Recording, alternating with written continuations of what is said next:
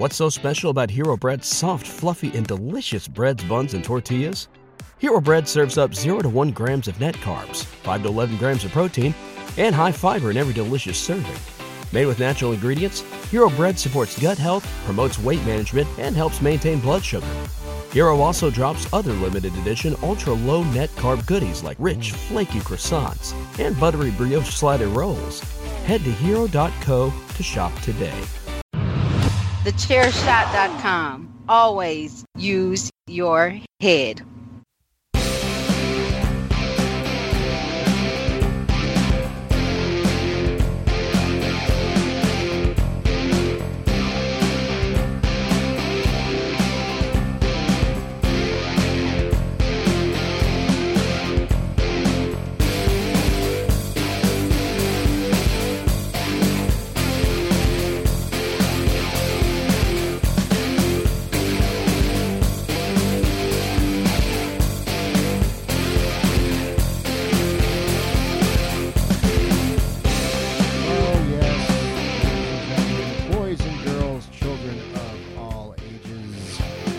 Welcome back to the Attitude of Aggression Wrestling Podcast. And this episode is episode number 273. Also, it is one of the highlights of the year for the Attitude of Aggression Wrestling Podcast. And just a one of our, one of my favorite episodes to do every year. It is the seventh annual Swaggy Awards. It is the Attitude of Aggression's annual pro wrestling award show where we cover literally the best of the best of the best in pro wrestling and a little bit of the worst too here and there. You got to talk some disappointments and some shit like that. Uh, but yeah, it is, uh, this is the seventh year that we've done this and the show is always it's always a good time. It's always a great synopsis of the year in pro wrestling. It's uh in case you haven't heard it before, 20 categories, my friends, 20 categories. The categories have evolved a bit over the years, changing with the times. Those of us who were around in the early days probably know a couple of categories that aren't here anymore for valid reasons, but um yeah, it, it's 20 categories that we, we cover. We go down. It is a, a kind of a roundtable discussion sort of thing. It is, it is, it's, well, let's get into it. So this year's lineup is we have got, we went really, I went really old school here on episode 273 for this seventh annual Swaggy Awards. It is like, it's kind of like a mini version of the TriCast that we used to do back in the day before big pay per views. It was always three shows that always did these TriCasts, which of course why we called it a TriCast. Go figure, right? It was uh, the Attitude of Aggression, of course, my show. DWI podcast, usually PC Tunney and DPP, and Kenny Killa of the, the form the podcast formerly known as the Sunday Segway podcast. And anybody who's been listening to this show for any appreciable length of time, or DWI for that matter, will know that Kitty was massively influential on the formative years of this show of DWI. Uh, Kitty was, he had reached out to us, I mean, a long time ago, even probably before the DWI guys got approached about coming on his show. And it, it the Attitude of Aggression's debut on Sunday Segway is one of those seminal moments that you always remember, that I always remember, because it was myself and and old Gator, the co-host at the time, uh, sitting in my abandoned apartment at like two in the morning to compensate for the time change when I was moving from my apartment to my home. And, uh, that's just one you never forget. But ever since then, Kenny, you know, and he, and he, he retired the Sunday Segway a few years ago.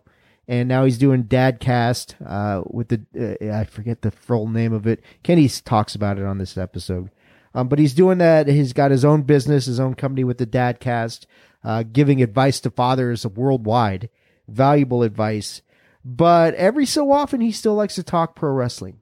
And when we got to the subject of the swaggies this year, and I was talking to PC Tunney about it, and Tunney was like, "Hey, invite Kenny," and I did.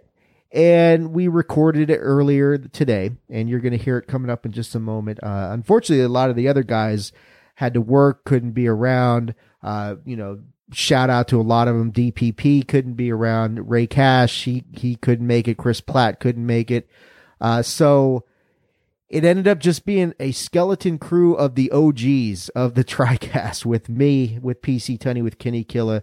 We covered 20 fantastic categories.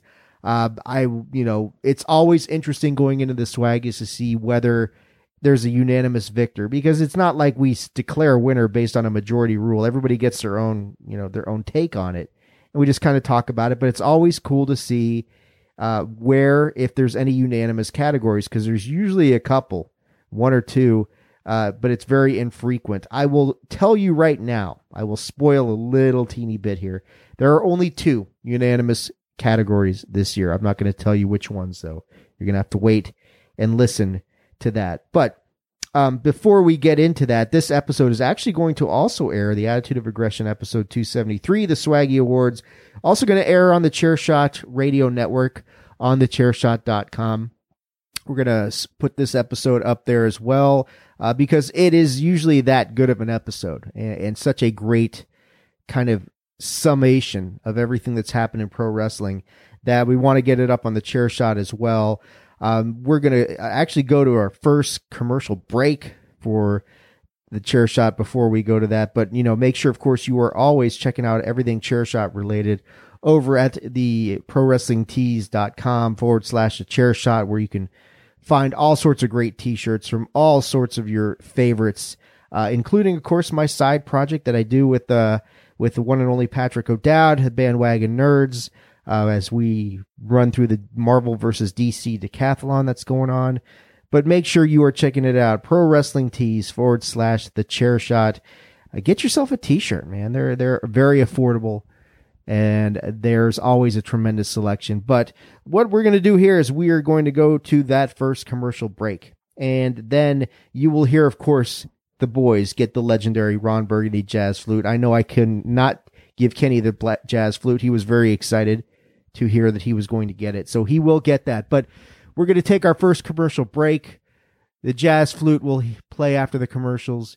You will hear then the discussion between PC Tunney, Kenny Killa, and myself, the seventh annual Swaggy Award show. And then I'll come back at the end to wrap up this year's amazing event. It was an excellent show. So, with that being said, of course, we're going to go to the first commercial. Remember, you are listening to the Attitude of Aggression Wrestling podcast, but on this occasion, it is also a part of the Chairshot Radio Network, a part of the Chairshot.com. What's so special about Hero Bread's soft, fluffy, and delicious breads, buns, and tortillas? These ultra low net carb baked goods contain zero sugar, fewer calories, and more protein than the leading brands, and are high in fiber to support gut health. Shop now at hero.co. This is your boy Kenny Killa telling you to make sure you check out thechairshot.com, bringing you breaking news, interviews, podcasts galore, everything pro wrestling. Make sure you check it out, thechairshot.com.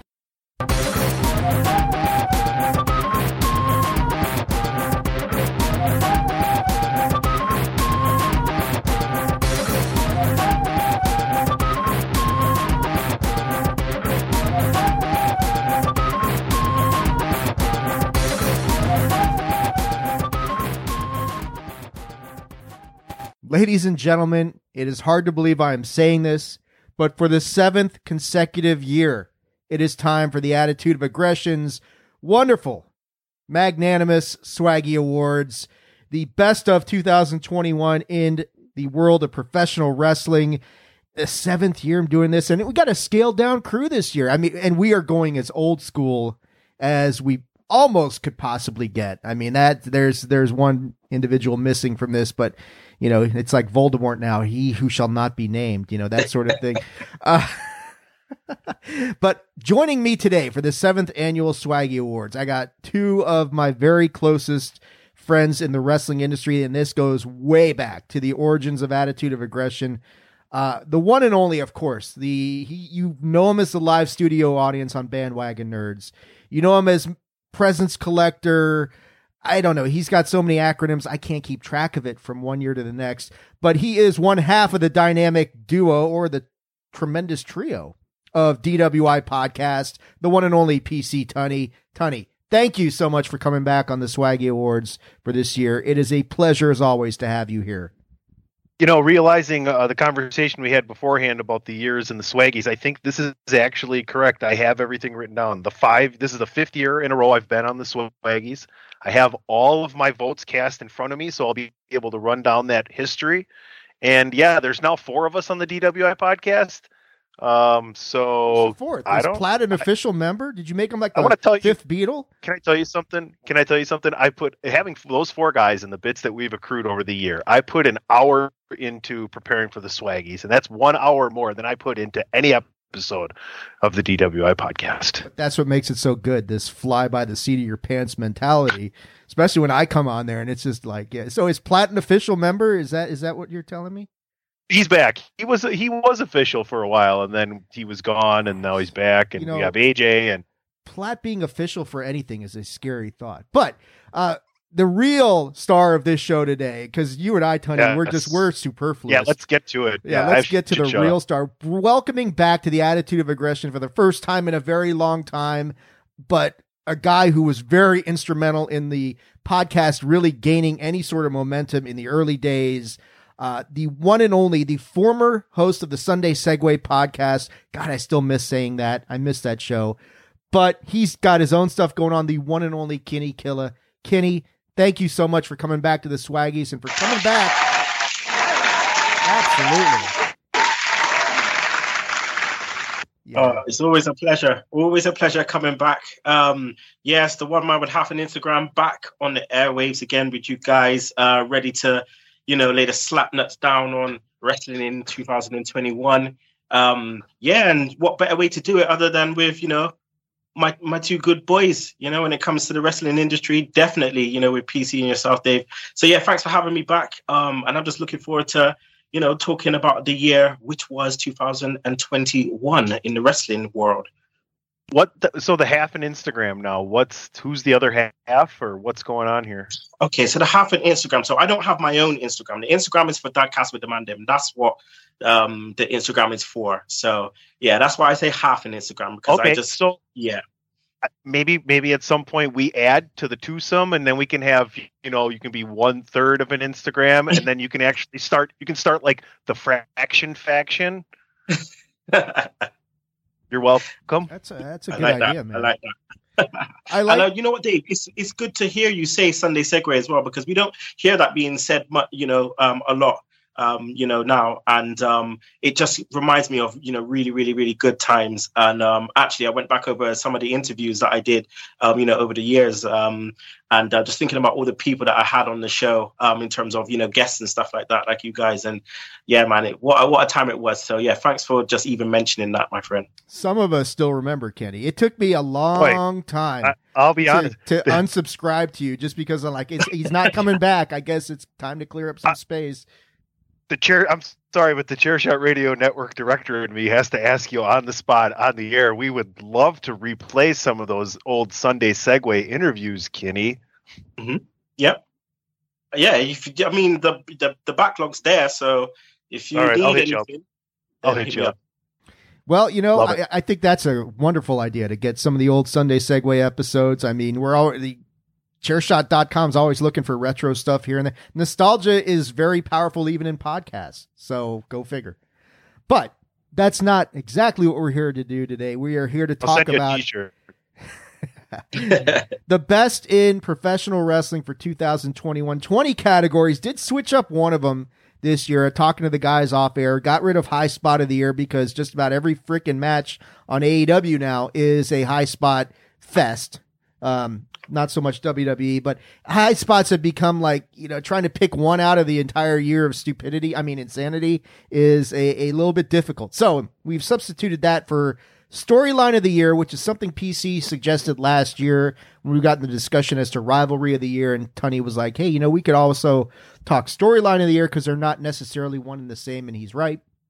So we've done that. Also, um, guys, I want to make sure you realize that the next to last category should have been male wrestler of the year. Um, I know I left the male part out. I keep I forget that every fucking year, Tony. You need to remind me of that. Uh, but it, I, I i got it I, i, figured you I figured you guys would figure I- it out. I will tell you uh, uh, in pretense uh, DP had to work, otherwise he would be here. He's been on past ones, AJ and Platt as well. So Right, Um, and, and but it's fun to be old school. So just shouting it out. Ray as well as going Ray through was some stuff was here last year. well. He's got stuff going on. So yeah, it, it is a, a skeleton crew, but really, when you got the three of us together, who the hell are, we are the bloodline. like the we're the we're the bloodline of this damn thing. So Damn right. This is like the Navy, the Navy SEALs or the Army Rangers. You only need three of us. We just go right in stealthily and take care of business. right, acknowledge us, bitches. So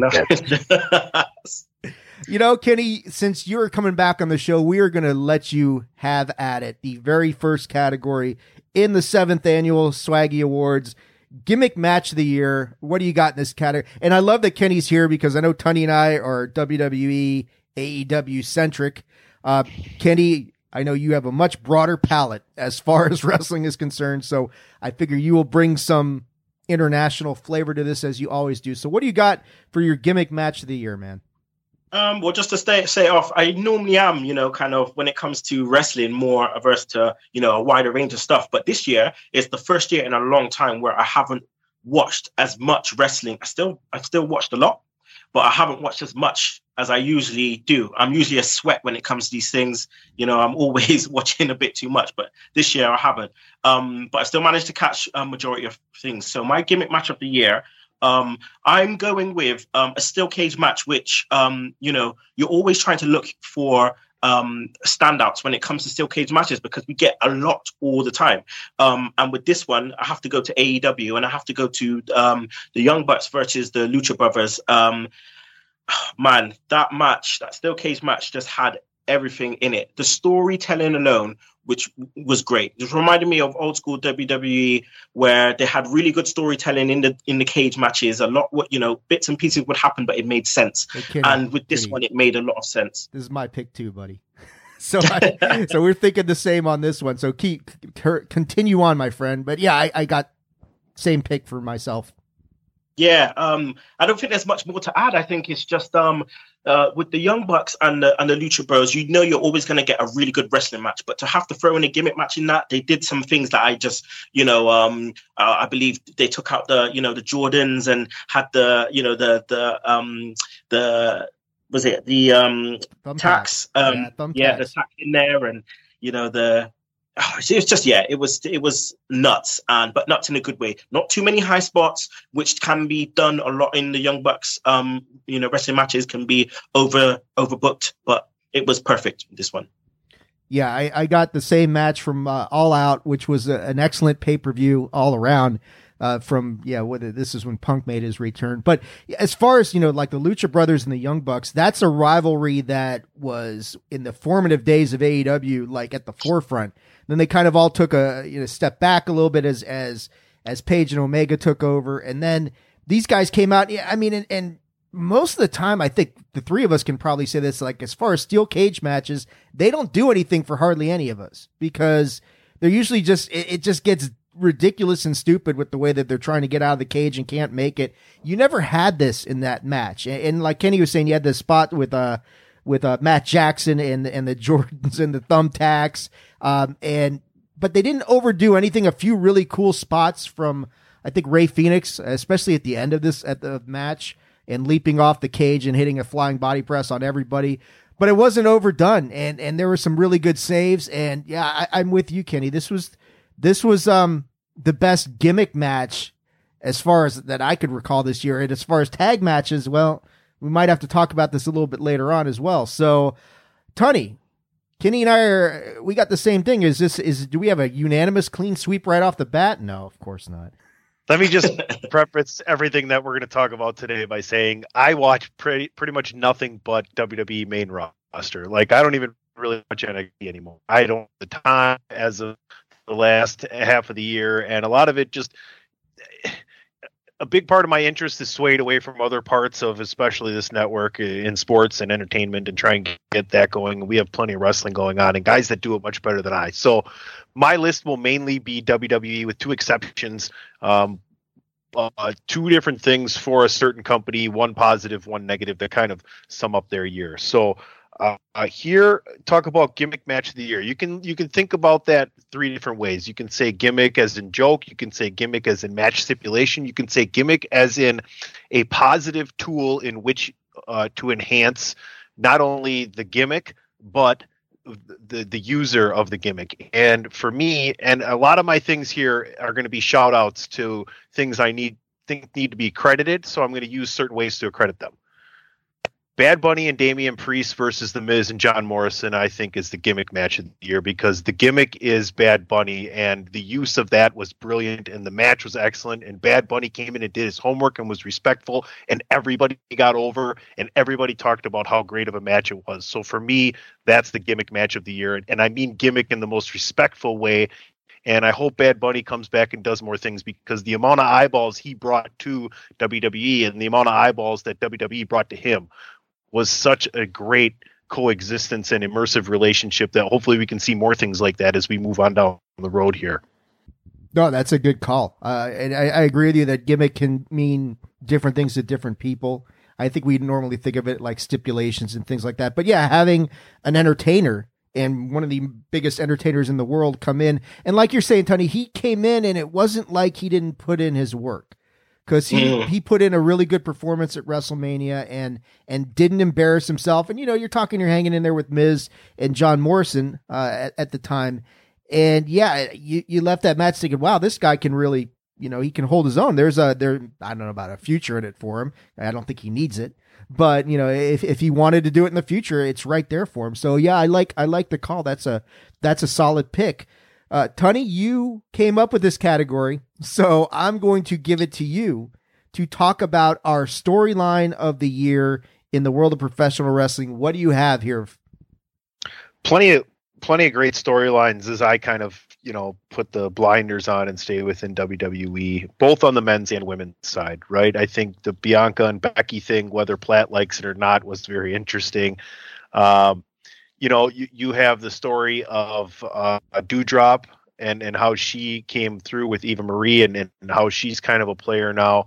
You also have some storylines that are outside of really wrestling and are kind of like um, secondary uh, dirt sheet storylines of all the releases, right? That's kind of a storyline. But I'll stay within the parameters of it, and the obvious one is is easily Roman and the evolution of the bloodline. Uh, we've kind of just seen what happened with Paul Heyman, and if you move your way backwards, how he kind of had, you know, convinced his cousins to be around him, and how he would get everybody to work the way he needed to work, and especially the people in authority with um, Sonya Deville and Adam Pearce. So Roman's going to be a big part of a lot of people's lists, I would imagine, this year. So we'll just start there. I, I would easily give the Bloodline storyline storyline of the year. And I would have to uh, concur with you that the tribal I had it listed as the tribal chief's year of dominance really was. I have, I have bloodline slash tribal chief. Honest to goodness. Yeah, he the Roman Reigns. At, I mean, and everything that goes into that storyline. It's not just Roman and the Usos. It's now the Paul Heyman thing, the the John Cena thing at SummerSlam, Brock coming back, and now you've got that anticipation heading to all you know uh, day one that's coming up in just a week or so.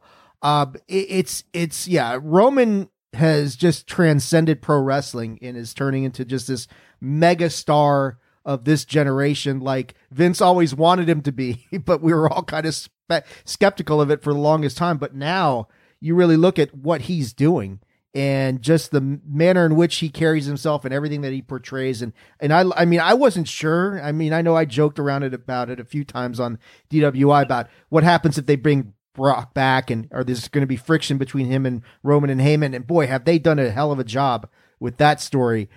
I still think that something's on the way at day one that uh that we'll see how that all turns out. But yeah, I'm I'm with you, Tony. The, the whole tribal chief bloodline, whatever you want to call it, has dominated WWE for the past year and shows no signs of slowing down. Kenny, what do you got in this category? Um, I would definitely give a mention to what you guys have picked. Um, I think largely, um, you know, with the state of WWE programming, I think um, this has managed to keep, you know, people's eyes on, you know, especially on SmackDown. Um, and I think uh, SmackDown has, you know, relatively been good because of this and, you know, other players as well. Uh, but uh, it, this isn't my pick, though. My pick, um, and I'll give my reasons why. My pick for for storyline of the year is the ascendance of Adam Page in the, the chase for the the title. Um, And the reason why I say this um, in AEW is because when you look at AEW as a company, when they first started out, they chose Adam P- uh, Adam um, Page to be one of their um, aces, and you could tell by the very first, you know, kind of title main event, which was Jericho versus Adam Page, and everyone kind of raised their eyebrows. Um, so it allowed them to realize, okay, this is where Adam Page is at, at the moment, and we need to make him one of our stars because we're not going to bring in, you know, all these people I say that, uh, bring in all these people and, um, you know, make them the stars. We need to make our own stars. Uh, where Adam Page was coming from, you know, being part of the Bullet Club, not being one of the main guys, you know, you would see him in um, ROH or in um, New Japan just as a mid card guy. He comes in and now he has a following where he turns up this gimmick of, you know, being a cowboy to another level to the point where he's become over. AEW's main thing is to get Adam Page over. That was their main thing uh, for the past year and a bit. He got injured, and it still didn't stop that. And when he came back to the point where he started on this major push um, to becoming champion. And it coincided with the storyline with Kenny Omega, with one guy. You know, it started from the friendship break, you know, them being tag team, tag team champions to the breakup. Um, and the way that they've portrayed that is on multi platforms, not just on AEW, but on, you know, um, being the elite, um, on YouTube, all these different platforms where they've continued the storyline and that consistency, which WWE don't really see that much in WWE, the consistency to continue those stories in other places. Um, is yeah, it's been it amazed me. So um, yeah, my my pick is um, Adam Page um, and his rivalry or his um, I suppose chase for the title um, against Kenny Omega. It's a good, cho- uh, great choice, Kenny. Uh, I think like going into what was it, Full Gear, where he won the belt from Omega. Uh, I know, like talking to Ray because we started like the uh, the Big Four project, like right around that time that that was going down, and I remember asking him, "Is like, does you know Adam Page have to win the title here?" And the, one of the big differences that I noticed between AEW and, and WWE, especially the back half of the year, is that um, you know Tony Khan is really giving the fans what they're demanding, you know, that sort of thing. And doesn't pull away from that. And the fans wanted Hangman Page to win that title. He gave it to him, you know, and he's, he's still in that we're building goodwill with the fan base stage of the development of the company. Whereas WWE likes to, you know, they like to play with people's emotions a lot more and, and eh, bait and switch them and that sort of thing. And that's fine. They've been doing that for damn near 50 years.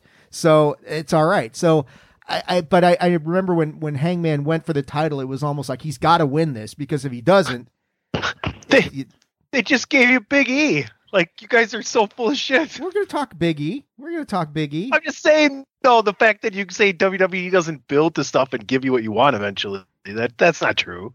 Sometimes, sometimes they oh, do. Sometimes AEW does, and sometimes they don't either. That's like true. Page is he's one of my he's my favorite thing about AEW. I'll be honest with you, and I like the call Kenny. And he's the one guy, honestly, outside of the company of WWE that I would like to actually see on the main roster. To be honest with you, I'm a big fan of his. So love the storyline. I just I'll just homer for WWE today. Nah, i mean, yeah, shout out to that statement about getting Page at uh, WWE. I mean, MJF's the other guy who I look at is and that could have been a category, you know, guys who should jump from AEW to WWE and would do well.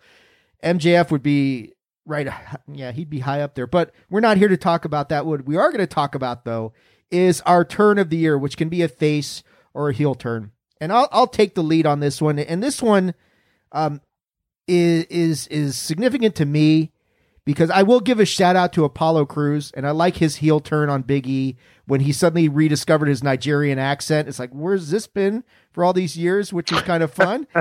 but uh, I, I, did like that. But that's not my heel, my turn of the year. My turn of the year, and it's personal because I was there in Allegiant Stadium when it happened, and it's Becky Lynch's turning heel on Bianca Belair because, and I mean, you know, you can get into whole concept that Becky's really a tweener and you know people aren't really booing her and that's fine and all that stuff but i thought the fact that she came back to this massive thunderous pop in, in allegiant stadium got in the ring acts like she's going to shake bianca's hand smacks her in the face and manhandle slams her and pins her in 26 seconds and leaves with the smackdown women's championship to the dismay of many people there that night uh, was to me that was the biggest heel turn that i saw this year Uh, so yeah, I'm giving it to Becky Lynch at SummerSlam 21, 2021. Uh, Kenny, what do you got here? What's your biggest turn of the year, man? Um, just to just to say, you know, uh, just a mention on what you know your pick. Um, yeah, fully like I get get that pick with with Becky. Um, but for me, when it comes to um, you know, making a, a turn, I suppose it's got to be like a full turn. And although you know, at that point when she did the turn, you had kind of question marks. It wasn't like, oh shit, she's turned kind of thing. It was like people were booing, but they weren't booing because she's turned. They were booing because of what we represented. It was a match which was 26 seconds, mm-hmm. and it's like, well, not even that. It was, you know, I mean, whatever it was. Um, and yes, that was maybe a beginning of something, but it wasn't what was, you know, what was given. And even now, people are still like, hmm. So I don't see it as like a full full turn, but my, I'm you know, I would have I would have picked something like that, but I think for me, I've gone outside of the box, and that's just because of how um, um, this person, I suppose, just for me, just completely changed everything they were doing um, after leaving WWE. So my turn of the year is Matt Cardona, and the reason it's Matt Cardona is because he left WWE, and everyone thought, this guy is going to be nothing. Like he's going to be doing absolutely nothing. Where is he going? It doesn't really, you don't really feel like he's going to fit in AEW. You know, maybe Impact. What's he going to do?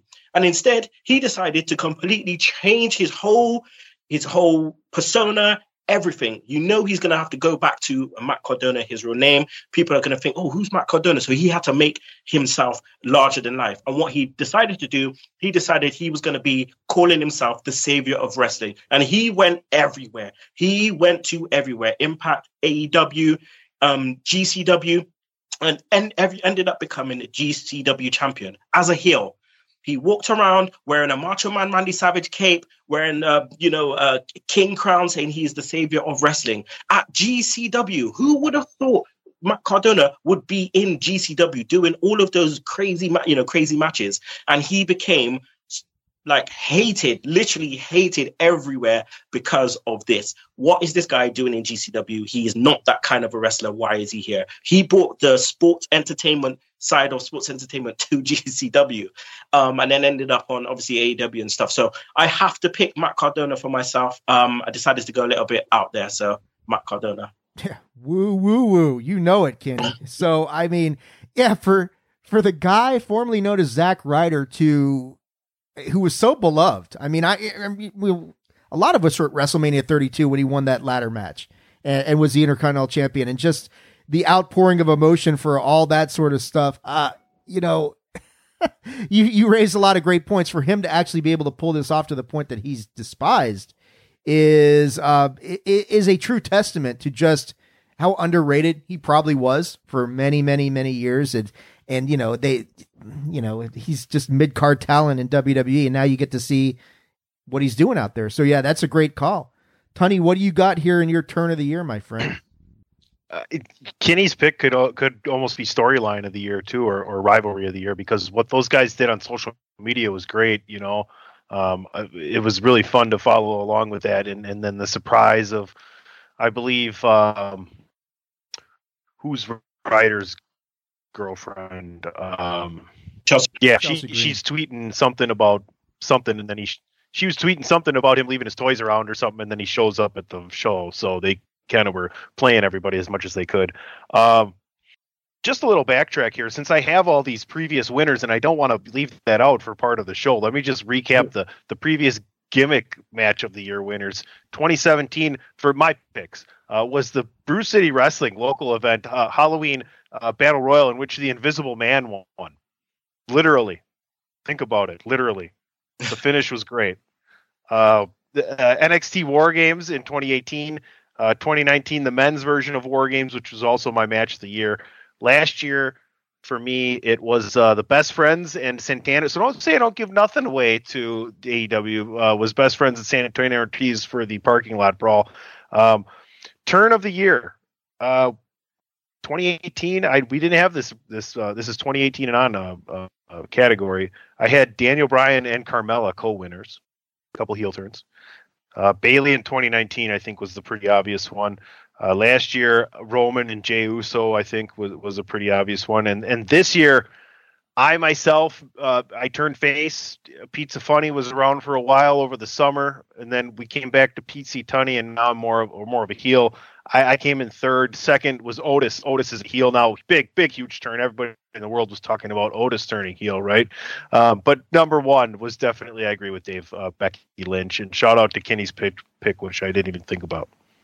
Yeah, I, I mean, yeah, I, I Kenny. This is why Kenny's here to keep us honest, Tunney, because we're just such homers for WWE mm. and AEW to a lesser extent. But but yeah, honest, honest Tunney. Well, there's a first for everything. We call first for everything. right, you know? This is why this is why we we have to bring in the cavalry, also known as Kenny Killa. So uh, keep us honest. Oh, he's got a, another nickname.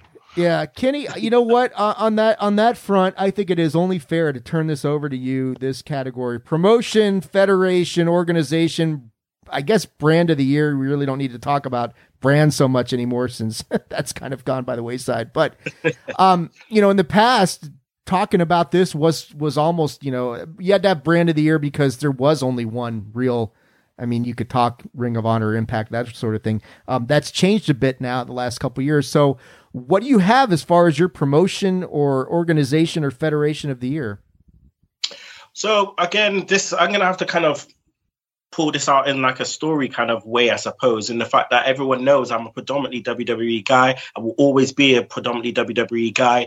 Um, I do venture out a bit and I watch a, um, AEW and, you know, New Japan and stuff like that. Um, and I'm still finding it hard to fully, fully jump on board with AEW. I don't watch it all the time every week.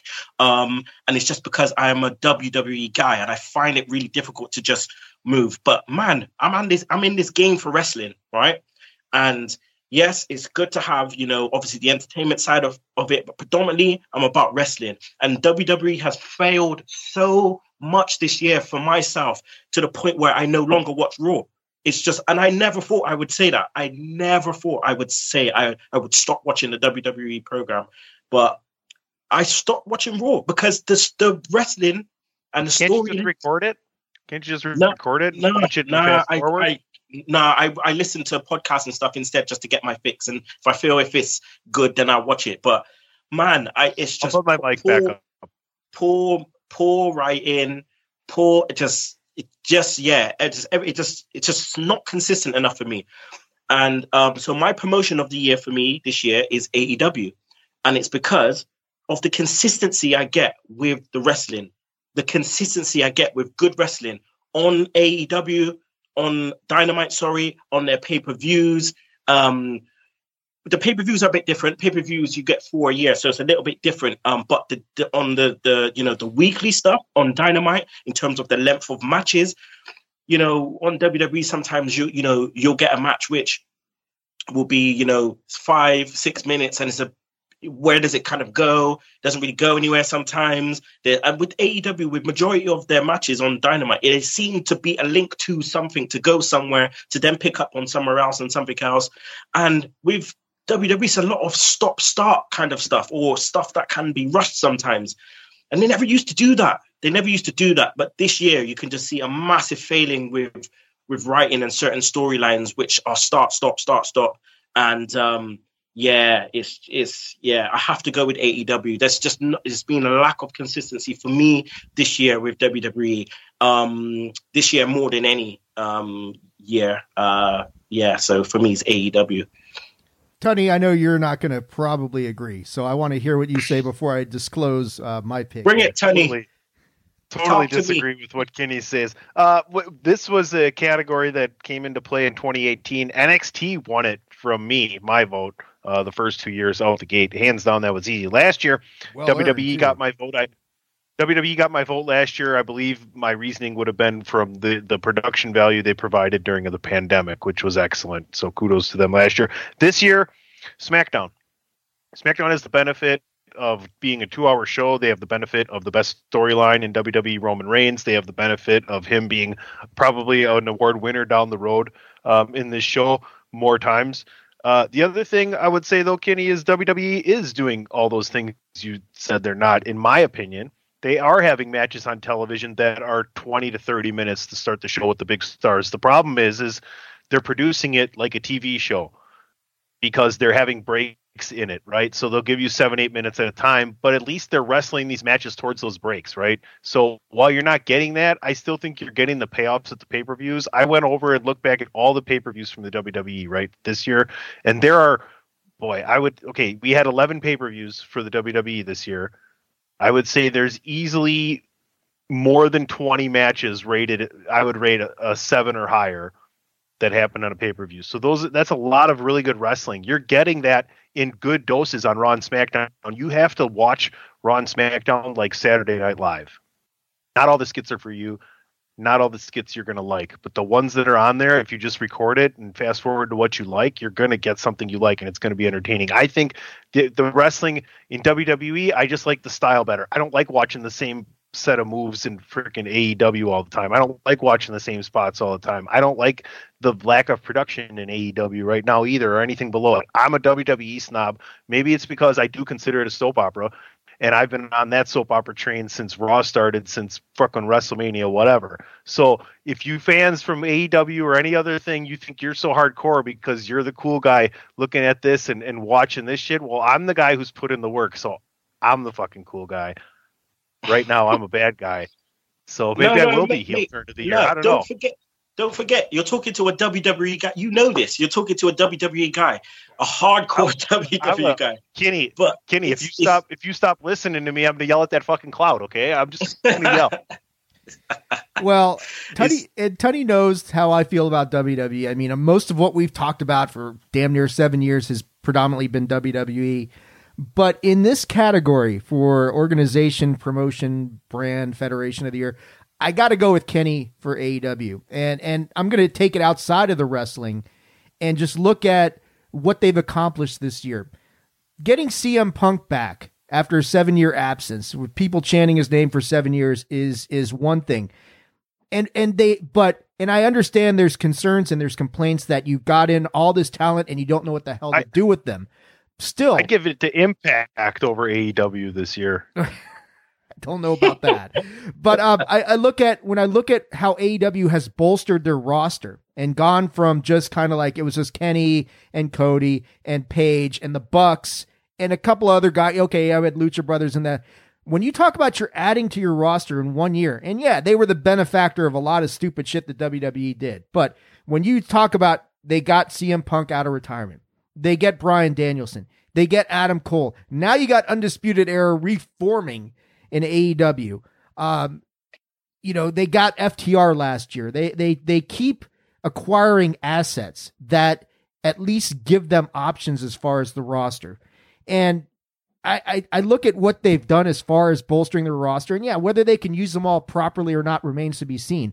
But now they've got options, whereas in year one and two, it was kind of limited you know, that sort of thing. So I look at what they've done, not, I mean, what everything Kenny says about inside the ring. Yeah, I, I don't like the fact that they give away these mega matches on Dynamite every single week. It's kind of like, you know, and I understand you only have four pay per views, and really what you're doing is supplementing those with these mega events in between them.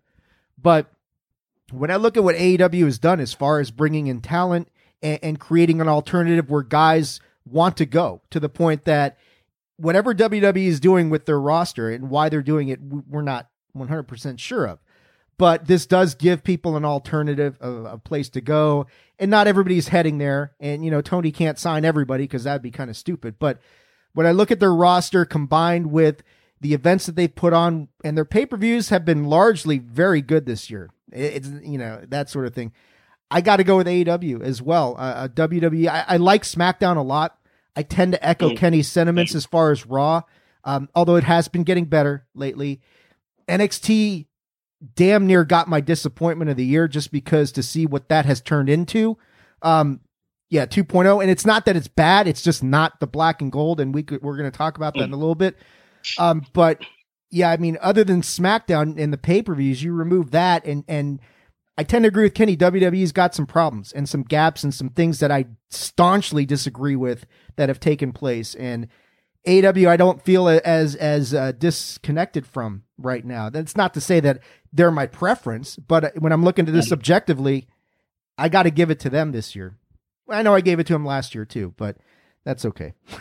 man, they got their own issues as well. You know what I mean? like, Every, they all do. Uh, yeah. yeah. they all do. I mean, mm. AEW's got issues. It's far from perfect. Let, let's not kid ourselves and say, "Oh yeah, this is perfect." Your women's division is still oh, lagging lagging behind, despite a couple things we're going to talk about in a little bit. But uh, but yeah, I think overall you look at you took it, you look at everything in ring and a lot of intangibles and stuff like that, and just how much that roster has grown and gotten very.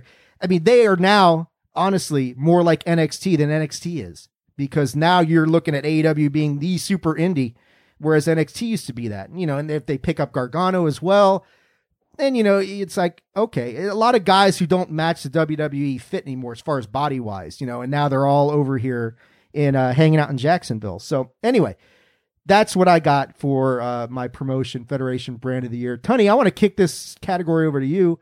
Pay per view of the year. This this should be an interesting one. 2017 was the Royal Rumble. 2018 was WWE Evolution. 2019 was NXT Takeover New York. Mm. Last year I had a tie between the Royal Rumble and Hell in a Cell. This year, going with WrestleMania. I think if you counted as a one pay per view, both nights, the dynamic of having a two night show, the dual main event, uh, the rain delay, uh, you possibly have a match of the year contender easily should be in everybody's top 10 no matter what you watch between uh, roman reigns daniel bryan and edge to close the show and there's a handful of other matches in that show. If you're rating them out of 10 you're easily going seven and a half or higher. So a lot of good storylines. I believe this was uh, one of the first big shows we had fans back that we were watching. So i got to go with wrestlemania this year. I thought kudos to wwe and some of the storylines they gave us. They start giving the fans more of what they want at WrestleMania time, and and you know let you bitch and complain from you know April to uh, March. Yeah, exactly. Um, I got to go with you on this one, Tony. I got I got WrestleMania 37 as well for my pay per view of the year. Clearly, night one was stronger than night two, although night two ended on a pretty cool note. Um, but I think you hit on it right near the end of what you were talking about there. This was the first event where fans were back. And you remember last year, my disappointment of the year last year was WrestleMania 36 and why we did this in an empty arena. And this wasn't WrestleMania. I don't give a shit what you guys called it. It wasn't WrestleMania. This was more coming full circle and was kind of like, okay, we've got the fans back. This is the first time they didn't, they could have possibly gotten back for the Rumble. They opted not to. They held off until WrestleMania. And yeah, that rain delay and the emotion of everything building during that beginning because you were so anticipating seeing fans back. Yeah, limited capacity. Who gives a crap? Um, it was still just, I think, as far as pay per views, as far as the emotional attachment to a pay per view, I can't remember anything like that in recent memory just because of everything that we'd gone through to get to that point. That by the time Drew and Bobby came out, it was almost, it, I mean, well, yes, it mattered, but everything leading up to that and the fact that, hey, we've got fans back maybe we're turning the corner. Um, when you compare that I to got, the year before, was hugely powerful for me. I got the card up from both nights, and I'll just I'll just go over some matches that I think are easily a seven out of ten or better if you're rating on that scale. You obviously have the opener Lashley and McIntyre. Seth Rollins and Cesaro had an excellent match that night.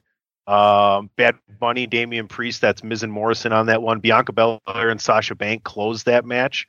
And then the second night, which is said to be less uh, of a show than the other one. Granted, it started off not great with Orton and Alexa Bliss, and then the tag, the women's tag match. But you have Kevin Owens and Sami Zayn. Sheamus defeating Riddle is one of the most underrated matches for the United States title. Those two guys just beat the shit out of each other. Apollo Crews with the big win over Big E to get the title. Rhea Ripley actually put in a good women's match and defeated Asuka for the title, and then the match we mentioned before, the triple threat. I, but I just wanted to add to those points that the, those are the matches that you easily want to watch for the for a second time. Sure. Yeah. I mean, it, it, as far as wrestling goes, it doesn't have to take a back seat to anybody. Kenny, what do you got here? Clean sweep, or are you going outside the box again, my friend? Um, I would have no. It would have normally been Wrestle Kingdom. It would have normally been Wrestle Kingdom because Wrestle Kingdom every year is just like, geez, yeah, it's just amazing every year. But um, I think they they um took a hit this year on you know um injuries, and uh, people not being um, able to fly over and things like that, they took a hit. So the you know the quality of the show wasn't as good as previous years. Um, I think honorable mention has to go to Full Gear, AEW's last pay per view. That was an amazing pay per view. Um, there was some um, some matches weren't great, but majority of the matches were were good. Um, it's one one of their best pay per views ever.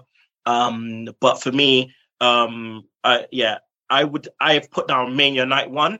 Um, but if we're classing it as one pay per view, then it's WrestleMania as a whole. Um, but Night One, man, massively surprised, massively, massively surprised with Bad Bunny. Um, and I think as well because the night before, if I remember, the night before we had was that when Pat McAfee WrestleMania SmackDown. There was that not not the night before. Sorry, the um, NXT on that night was that when Pat McAfee. Um, that was earlier in the week. That was like Wednesday or Thursday. Yeah, and I'm watching Pat, this guy against Adam Cole, and I'm like, like, okay, if this is what this guy is doing on NXT, uh, uh, every year NXT that WrestleMania just kicks it out of the park, and I just think, oh, you know, what are the main card going to do?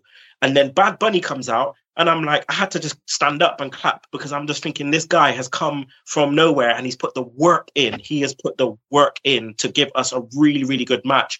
Um, again, um, Drew and and Lashley, but Sasha and um, and um, and Bianca, man, that could have brought a tear to my eye when Sasha when um Belair come out and she was wearing that lovely um like poncho and the Black Lives Matter on the oh yeah, just everything about it just was just a spectacle. And having the fans back, it got you excited. Uh, that was one of the biggest things for WWE, WWE being able to announce beforehand. You know, yes, there's going to be fans there, um, and just got you like pumped, ready for WrestleMania, and I enjoyed every minute of it.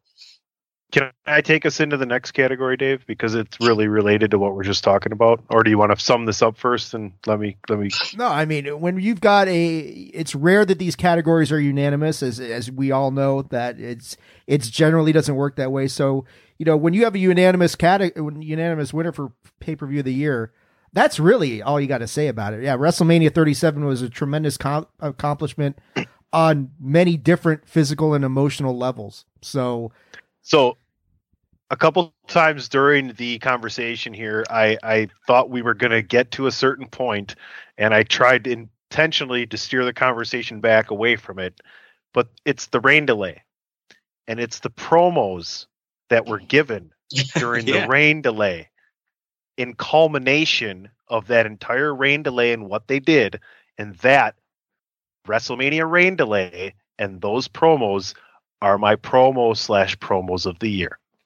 Yeah, that's that's a good call, uh, and, and I like that. And I hadn't thought about that. To, to have those guys adjust on the fly You're, like they did. Seth Rollins, I think Pat, uh, uh, Drew McIntyre, um, uh, Kevin Owens, uh, Samoa Joe, and and and, and um, uh, Michael Cole were were kind of doing the you know, back and forth. I, I might be missing something. I was going to go back and watch it, but I had to finish a game of Madden.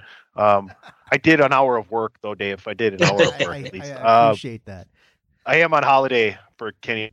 Kenny's here. I talk and I speak British. Um, I'm on holiday right now. Yeah, vacation, guys. I'm on vacation. Um, I, I tell you though, they, they those guys made that situation with the with the fans who were there and the anticipation worldwide at a fever pitch, and then to have to pull back and say, "Oh shit."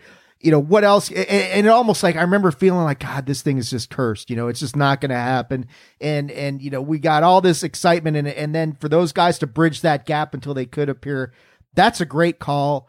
I gotta go with cm punk's promo on rampage when he returned after seven years and and talked about everything and talked about nothing all at the same time. Didn't get didn't get so didn't get too specific as to anything he talked about in the podcast but explained in his own words why he came to AEW, why he wanted to be a air quoting wrestler again, and why where he left wasn't so much of that.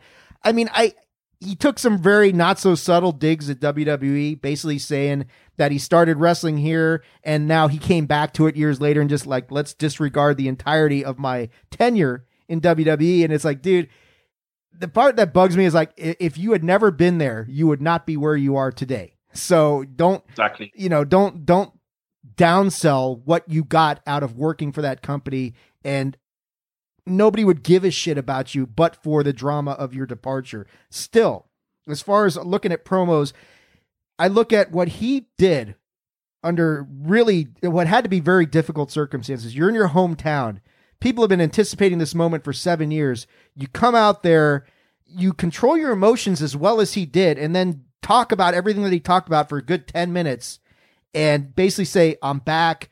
Darby Allin, I want you at all out. Everything that he did in that promo under really, I, I think those were very difficult circumstances for anybody because you could tell that wasn't scripted. And I just think I look at all the promos year across the year and I look at what he did on that night, and I got to give it to CM Punk for that promo on Rampage. Kenny? Yeah, solid, solid shout, man. Um, also, um, Tony, yeah, really good shout because I I forgot about that completely until you started talking about it. And yeah, Kevin Owens owned that bit, man. He, you just saw how you know how much of a professional he is. Like he just took that, took the ball, just like put me on, and yeah, just went with it. Um, I would have said CM Punk as well, um, but I'm I've decided to give um a shout out and shed some light on a guy who I don't think um gets the kudos he deserves because he is he's been underrated for a long time and now he's he's got the platform to really showcase what he can do, especially on the mic. But my shout out goes to uh, uh, Eddie Kingston.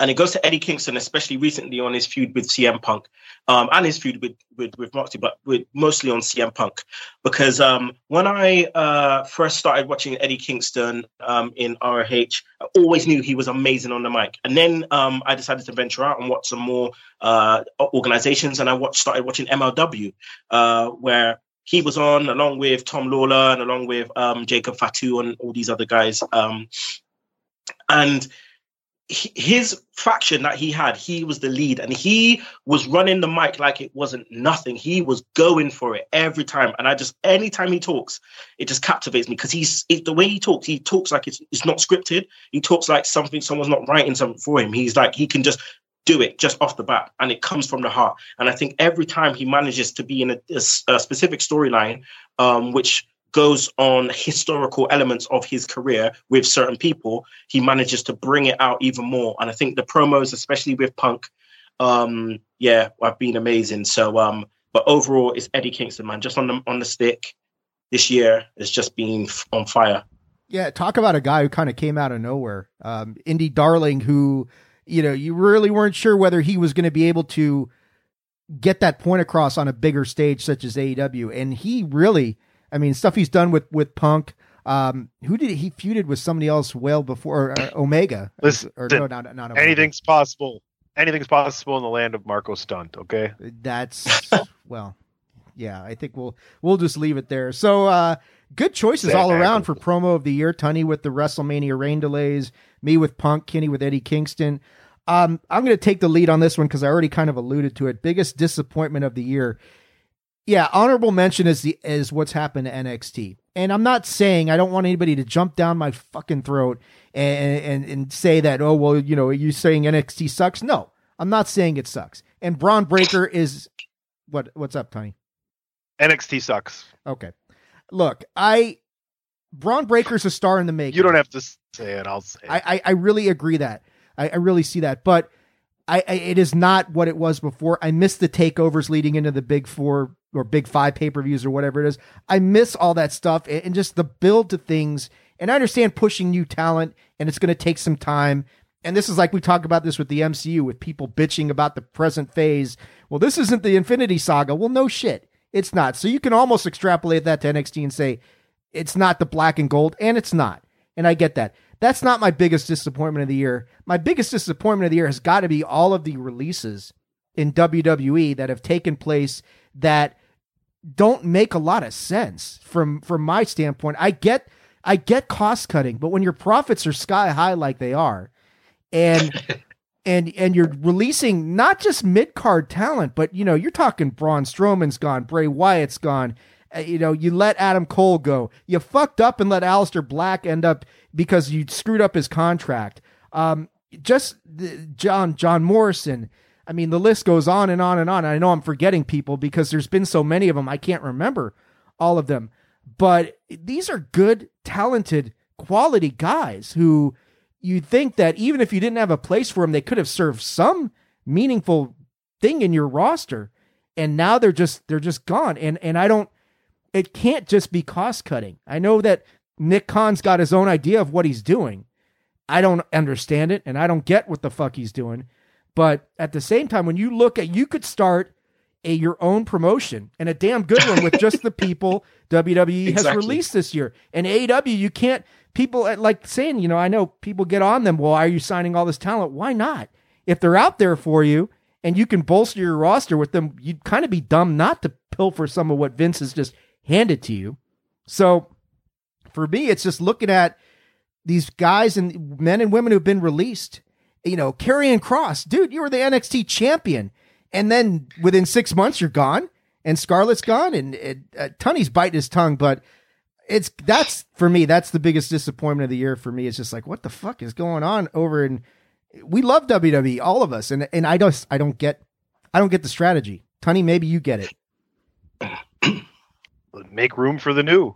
I mean, these are people who are stuck in a rut in WWE. Karrion Kross is a guy who, man, I I don't know.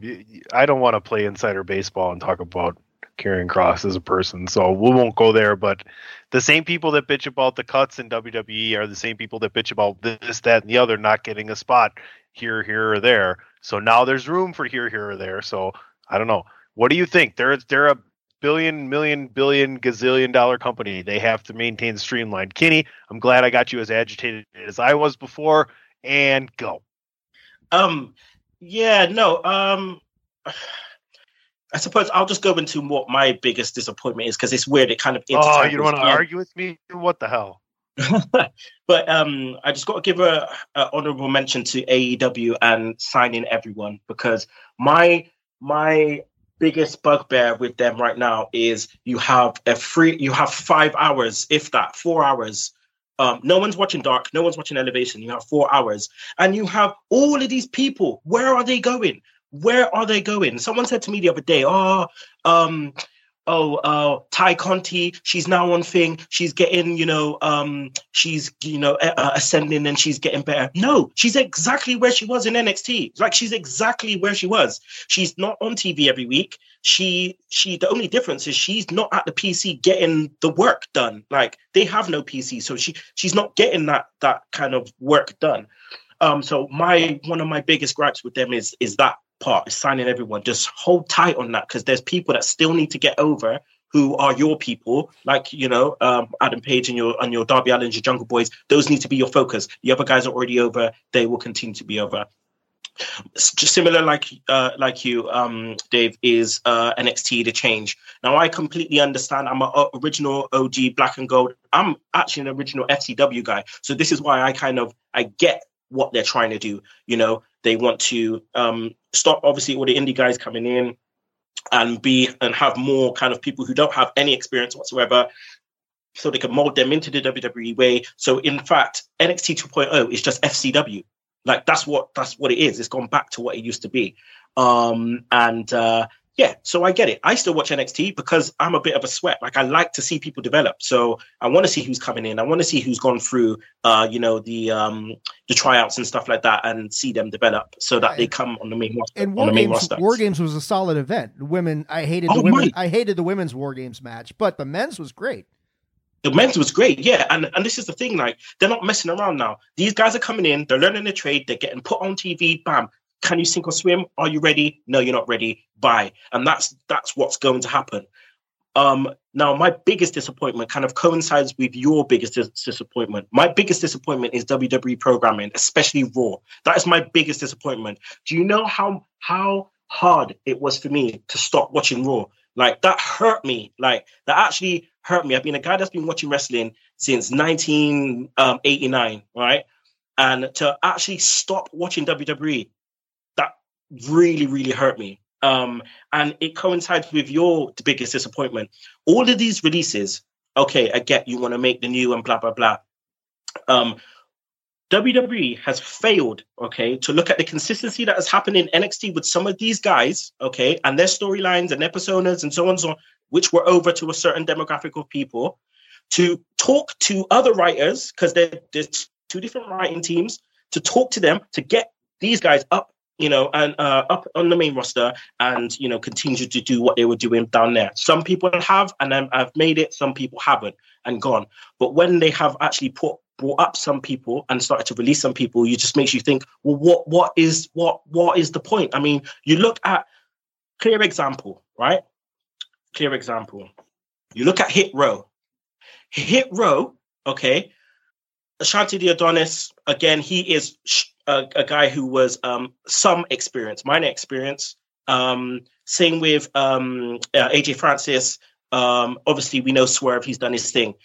They put them on NXT, and they were as soon as they came out, I was, I was, I was hooked. That was it. That was my thing. Okay, B-Fab, she is straight developmental, like straight coming from you know an athletic background.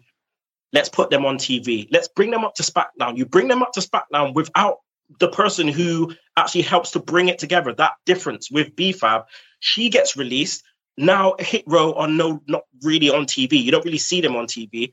It's happened time and time again. They've put up these people, and then all of a sudden they've been on TV once and they're released. Like they're bringing them up, no plan, no talking, no consistency, and then they're released. I mean, look at Toni Storm. It's only now it's only now because the women's wrestling at the moment is starting to fracture a bit. If you if you've seen in you know on on Raw and SmackDown, you look at the names and the names they had, the names they've released, and the names that are now there. For me, that's again one of my biggest disappointments is that they failed to capitalize on some of the talent that they had it's their it's their fault why these guys haven't fully been over because they there hasn't been a consistency in measuring up the writing teams on both of those brands. You have to have to do that to be able to help them get over. You can't all of a sudden, okay, here's this new gimmick, and then we're going to throw you on TV.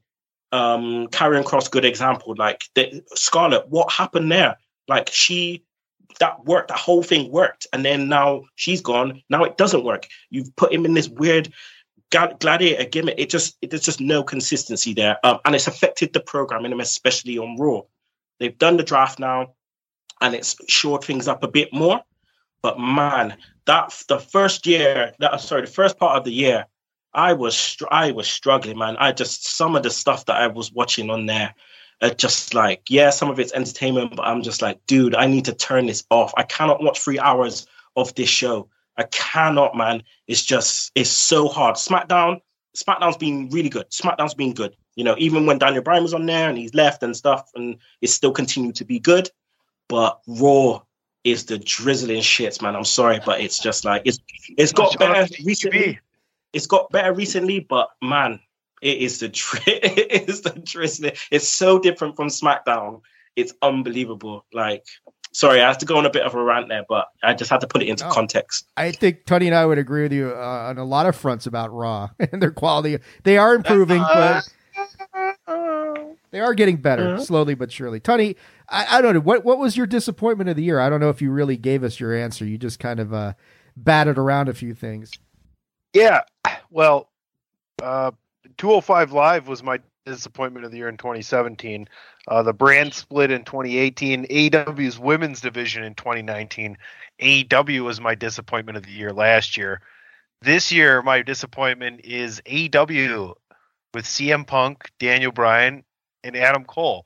Not just the fact that they're in AEW and getting wasted away in stupid fucking storylines, because God bless your souls, wrestling internet community. If Adam Cole shows up in a Ghostbusters outfit on Halloween in WWE, you're gonna bitch the fuck until Twitter blows up. But he does it in AEW, and everybody's like, "Oh my god, he's so fucking cute." All right, that's Not great. I'm just saying. Here's the deal. What's the biggest mistake WCW and Eric Bischoff made? They waited too long to give Bret Hart the title. He should have been brought in and put into the title picture and given the title right away. What's the biggest mistake they made with CM Punk and Daniel Bryan? They did not insert them and give them the title right away. And my problem is, is okay, think about people like me that watch wrestling and watch a lot of wrestling, and I'm big CM Punk fan, big big Daniel Bryan fan. I already don't care about them in AEW to the point where I won't even tune back in to watch them win the title. Now, if they would have done it right away, maybe they could have hooked me in with the better storyline.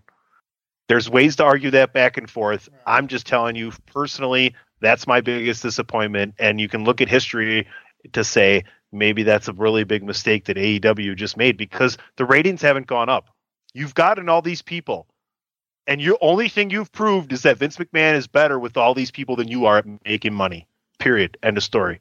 Yeah, I mean AEW's mentality is not, and I, I see I see the rationality of it to not hot shot these guys right into get them the title because mm. that WWE has done that in the past. I get well. that too, but yeah, eh, but let's make let's right. move the needle. Right, but that's and that's AEW's challenge is how do I balance this out to the point where I don't want to do that, but recognizing like what Tony's saying, there's a lot of people out there who are going to expect Punk to win the title or Bryan to win the title Maybe not Cole, at least we're not right yet.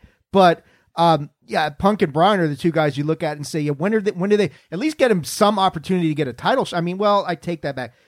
Bryan's got that, you know, and we're going to see what happens with him and, and Hangman down the line. But anyway, I mean, you raise a good point. I think that's something that we'll have to wait and see what time time will tell the story, and then we'll come back here five years from now and say, "God damn, Tunney was right," or "Man, Tunney was just way out to lunch on that damn thing. So, uh, you know, t- I mean, I, go ahead, Kenny.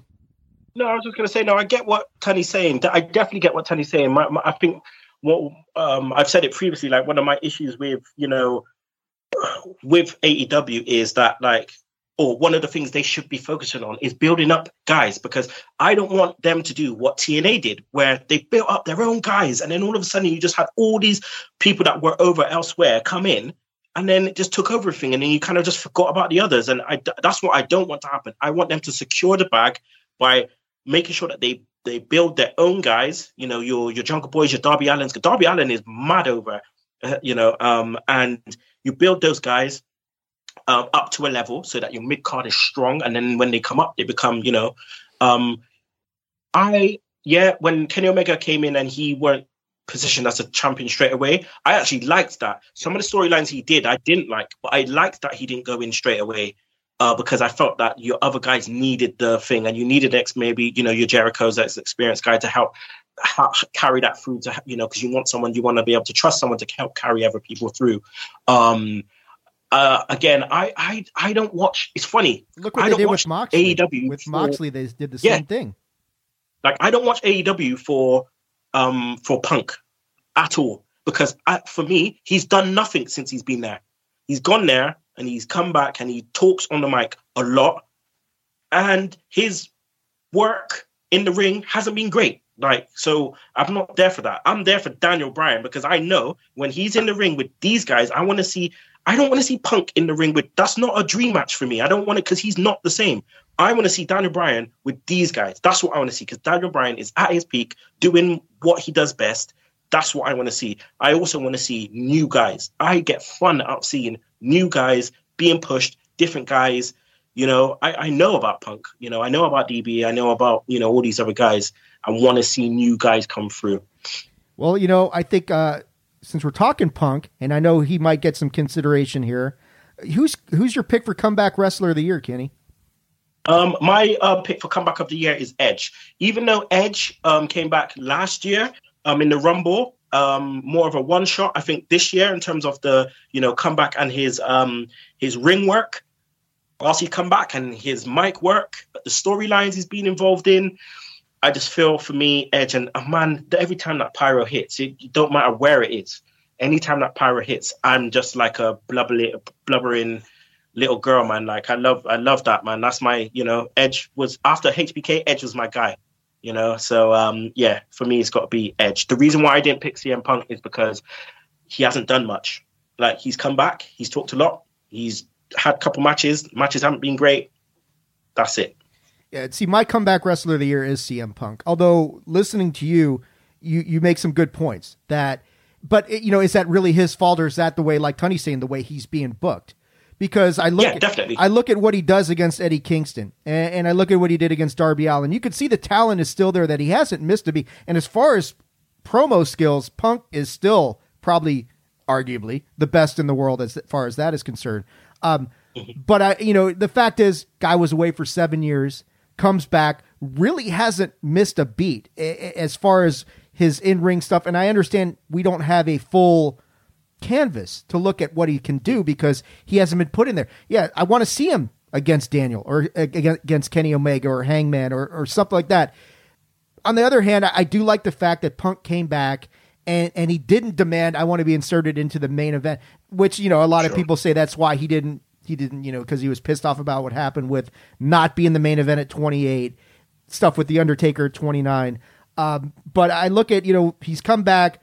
He put in the work to get Eddie Kingston over and establish Eddie Kingston a little bit more. He helped Darby Allin get over. You know, everybody people were expecting him that maybe he would actually put Darby over in that match, and that didn't make any sense. But I look at the fact that you know what he did for Impact or not Impact for AEW's ratings initially, at least coming back, being mm-hmm. gone for seven years, largely living up to most expectations. I agree with everything you're saying that he hasn't been positioned properly, which is what Tunney's saying as well. He has not been positioned properly to fully capitalize upon this return. But yeah, had Edge not come back last year, I would have been. I mean, Edge was my pick. La- I think unanimous pick last year uh, for all of us, and I, I got to give it to CM Punk. Just when you look at how far, how long he was away with all that anticipation, and I go back to, I don't think Punk gets enough credit because of the pressure that has got to be. He's got to feel it with the fans' expectations mm. and all that stuff, and he's largely delivered. So he gets my he gets my vote for comeback wrestler of the year. Tunney, what do you got in this category, man? Uh, 2017 was Cesaro. 2018 was Daniel Bryan. 2019, Ciampa and Reigns split the award. Last year was not, not unanimous. I had MVP as my comeback wrestler right. of the year. This year, I'm going to go with the miracle of childbirth and Becky Lynch and her heel turn to boot with it. We're going to go with Big Time Bex as our comeback of the year. Not a bad pick. Yeah. I mean, that, that you, and well, we'll talk about Becky later on. So, um, breakout star of the year. Anybody want to take this category? Because I know I'm going to piss Tunney off with this, with my pick in this uh, category. Kenny, why don't Bianca you? Belair. Yeah, why, don't, why don't you break this one out for us, Kenny? Uh, breakout star of the year. Um, yeah, honorable mention to Bianca. Um, again, I think for me, her breakout year was last year for me. Um, yeah, I, I, yeah, I just think um, you know from NXT to the main roster for me that was the breakout year. Um, I have to give uh, honorable mention to Britt Baker um, as well. Uh, I think she's still got a ways to improve in, in the ring, but man, as development of a character and on the mic, if she was in WWE and she had the women that are in WWE, she would be a friggin' star. Like if she had the women that are in WWE, she would be a, a huge star. So um, I'd have to give a shout out to her. Um, oh man, I think for me though, the breakout is hard because I've always got a honorable mention to MJF as well. But for me, it's Darby Darby Allin, man. Um, man, uh, I look at him um, and where he's come from and how he's become so over with a demographic of people where he can get even bigger and cross over not only because of his style in the ring, but just his persona, the way he carries himself. And I think they took a punt on him having him as a mid card champion. Um, if I was a, if I was in charge of AEW and I was thinking, okay, I these are these are the guys I need to get over in a certain way. I need to get a main, um, you know, a main champion over. I need to get a mid carder over. I need to get a women's champion over. Britt Baker, you know, you know, she's in there now. Um, Darby Allin or Jungle Boy would be my mid carders, um, along with Miro. Obviously, Miro is there um, at the moment. And then you have your Adam Pages, your, um, you know, your um, Kenny Omega, your Daniel Bryan's, whatever. He's yeah, for me, he's delivered every match I've seen him in this year, um, especially on pay per view. I feel like he's delivered. Um, and having Sting with him in the role that Sting's in, where he barely talks, he you know um, barely wrestles. He's just there to advise him uh, yeah, for me, it's it's it's uh, it's Darby Allin. Tony, uh, Bianca's your pick. Yes, definitely. I, I mean, I agree with Kenny. She had a great year the year before, but to truly break out and to capitalize off of the rivalry of the year last year for me, Sasha and Bailey, to have the great run with Bailey and turn it into the great run with Sasha and the main event WrestleMania, and then to continue to be the one that's so broken out and hot that she actually is the one that they bring big time Bex back with and let her capitalize off of that. That now you look at WWE, there's not ready for prime time players, there's ready for primetime players, and she's officially joined the Ready for Primetime Players Club, where she can go off now for a little bit and put other people over and bring elevate other people in different storylines. So we pay attention to that while she's not in the main event storyline, which she will be back to mm-hmm. much sooner than later. Bianca Belair, for me, for that reason, and just trying to recognize everybody that's played a big role in my mainly WWE Swaggy Awards here. Uh, Bianca Belair, since she didn't get it last year, I gave it to MVP. Uh, or no, I breakout star I gave to Pat McAfee last year, which Dave I think announced That was the year. Announcer announcer of the year may could be a possible category next year, which this year I would have voted for Pat McAfee. I even wrote it down. But anyway, Bianca Belair, Kenny, my breakout star of the year. Yes, sir. I just got to give up, throw a little bit of shade on on on that to Tenny's way, where he said, where he said um, that she was picked to, um, you know, for Becky to come back against. Bro, who else is there? who else is there? Who So- else is there? I mean, and that was That- what does that Is tell you? I mean, it was supposed to be Well, Sasha. what does that tell you, in, though? in the in the cer- it's so obvious, though. Yeah. Oh, yeah. No, it has to. Oh, oh, I would have. I was happy that it was her, hundred percent. But if it wasn't her, who else is there? Like, there's, Uh, there's. I could tell you being there at SummerSlam when Carmella came out, At the the, time- the, the depression was At the time? palpable, Kenny. At the time, they could have done something. At the time, they still had Nia. They could have done something easily with Nia being the one. No, but being the one that set her her stardom into Hey, motion. Basically, I I, mean, like inadvertently, she kind of she kind of poured, poured the rocket fuel down the engine. Hey, I, Right? I tell you what, In terms of a storyline way, yeah, I get what you mean. Yeah. Well, yeah, I mean, as Bianca, in if real life, Bianca, meeting storyline that that always explodes something where she actually busted up her face. Granted, uh, you know, not storyline written, but involved in that storyline that exploded that. That's she's the reason she's the female Stone Cold Steve Austin. That doesn't happen. She's still a big star, but she's but listen, no, she's not that person right now. She's Mm. not not on that level. If Bianca could have hit Nia with the KOD, that would have gotten her over pretty pretty well. That would have been a, Oh. that would have been something to see. Um, oh yeah. so my breakout star of the year, eh, you know, sh- eh, yeah, absolutely. Shout out to Bianca Belair. I can't give it to her because of the way she's kind of been booked in the back half of the year, especially with Becky. And that, bothers me. Um, I mentioned Bron Breakker. He's an honorable mention because I think this guy's a big star. I wish they'd let him use the Steiner name. This is just stupid. It's like, wait, we're Braun Strowman and what the fuck is going? Let him be Steiner. Kenny mentioned my breakout star of the year, and I can't believe I'm actually going to give this to her, but it is Britt Baker. And a year I'm ago, okay with that. I mean, I'm okay with that. a year ago, I was so down on Britt Baker. I'm like, you Yeah, she, what she the fu- turned it around. yeah, what the fuck are you guys doing with this girl? Why are you positioning her in the front of the line like you are? And granted, let's be honest, AW's women's division is not close to WWE still to this day. And but taking that into consideration, and I listened to uh, Keeping It 100 with Konnan, he feels the same way about Britt that I do. That I never would have expected what she has accomplished this year to come to. And yes, big shout out and an assist to Thunder Rosa for the match that they had where Britt got busted open, and now Well, you've got that We're gonna we're gonna get to that. Yeah, and, and you got that look on, on their face, like you know now it's like Austin three sixteen, all the the blood running down his face, and how that got him to the next level.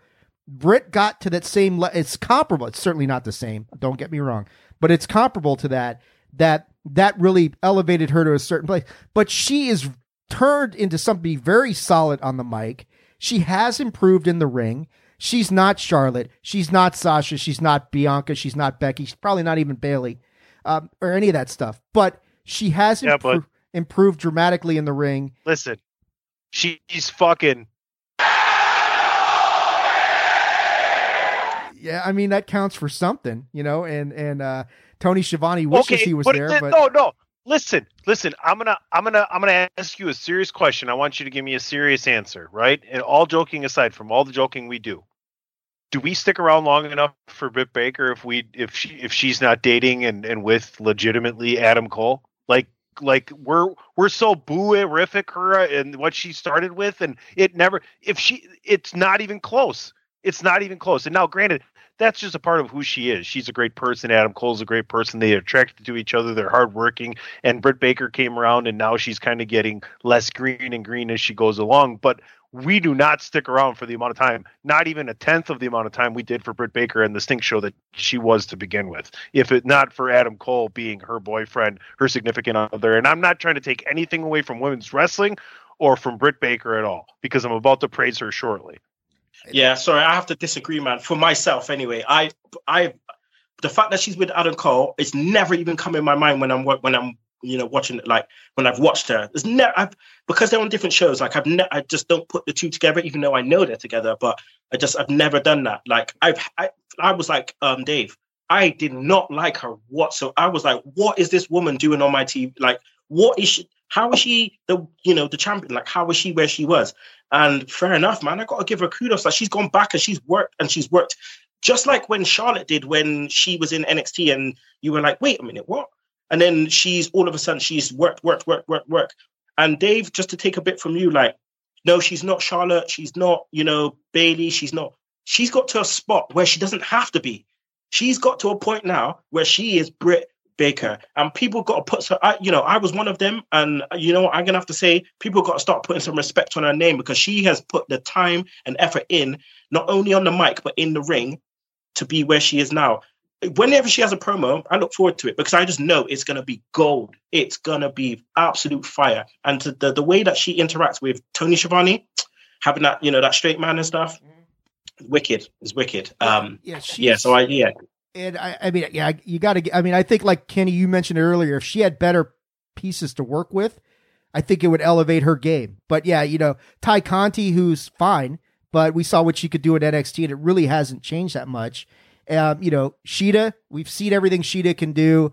Uh, some of the other other gals who are there, but yeah, I just look at you know, and the fact the the whole DMD gimmick has really gotten over to the point, like in Pittsburgh in her hometown, where she's cheered massively. It's like she's not a face, you guys know that, but it doesn't matter. Um, just for the fact that she really came out of nowhere this year, and I, I, she was an afterthought. The whole Adam Cole thing, yeah, it was in the back of my mind. I don't think it influenced me to stick around with her any longer last year because I was just like, why is she bothering me? with the, her presence on this on the TV screen when there's other stuff. I mean, she's doing nothing. She's not great in the ring. Her promos are okay. It's almost like she was the golden child of the women's division of AEW and hadn't earned it. And this year she earned it in the ring. She earned it on the mic.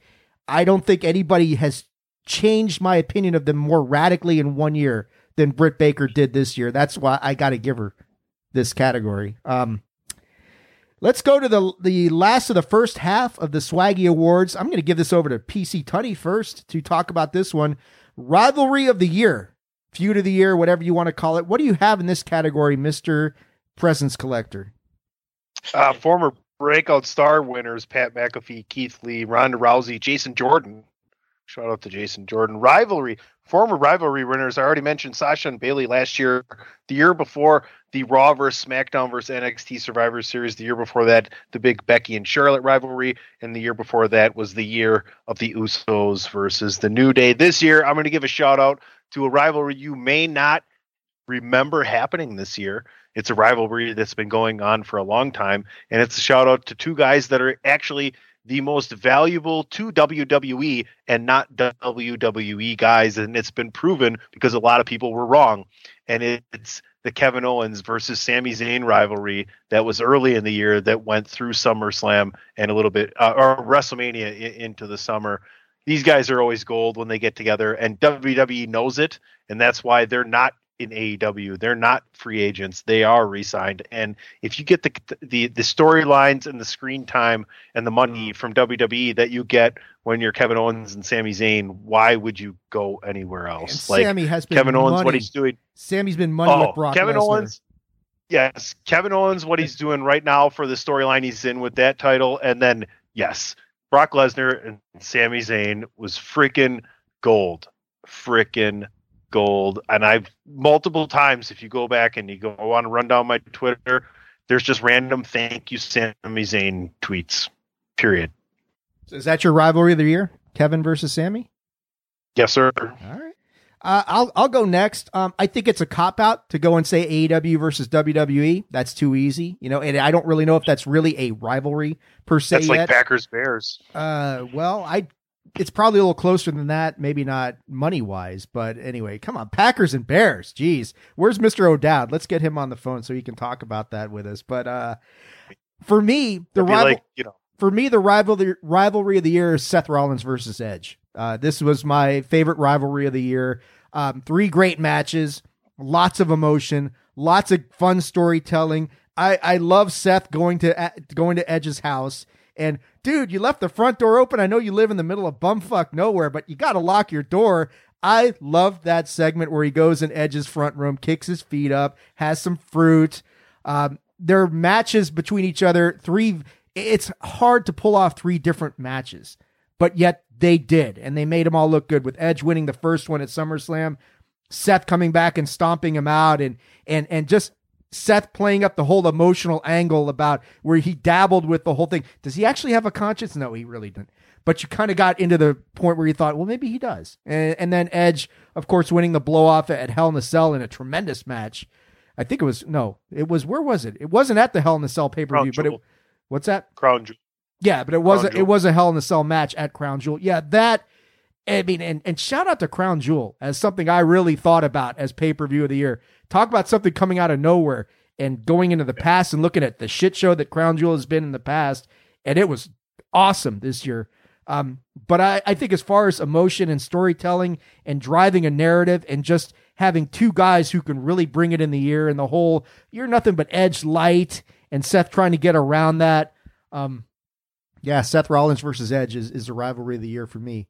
Kenny, what do you got here, man?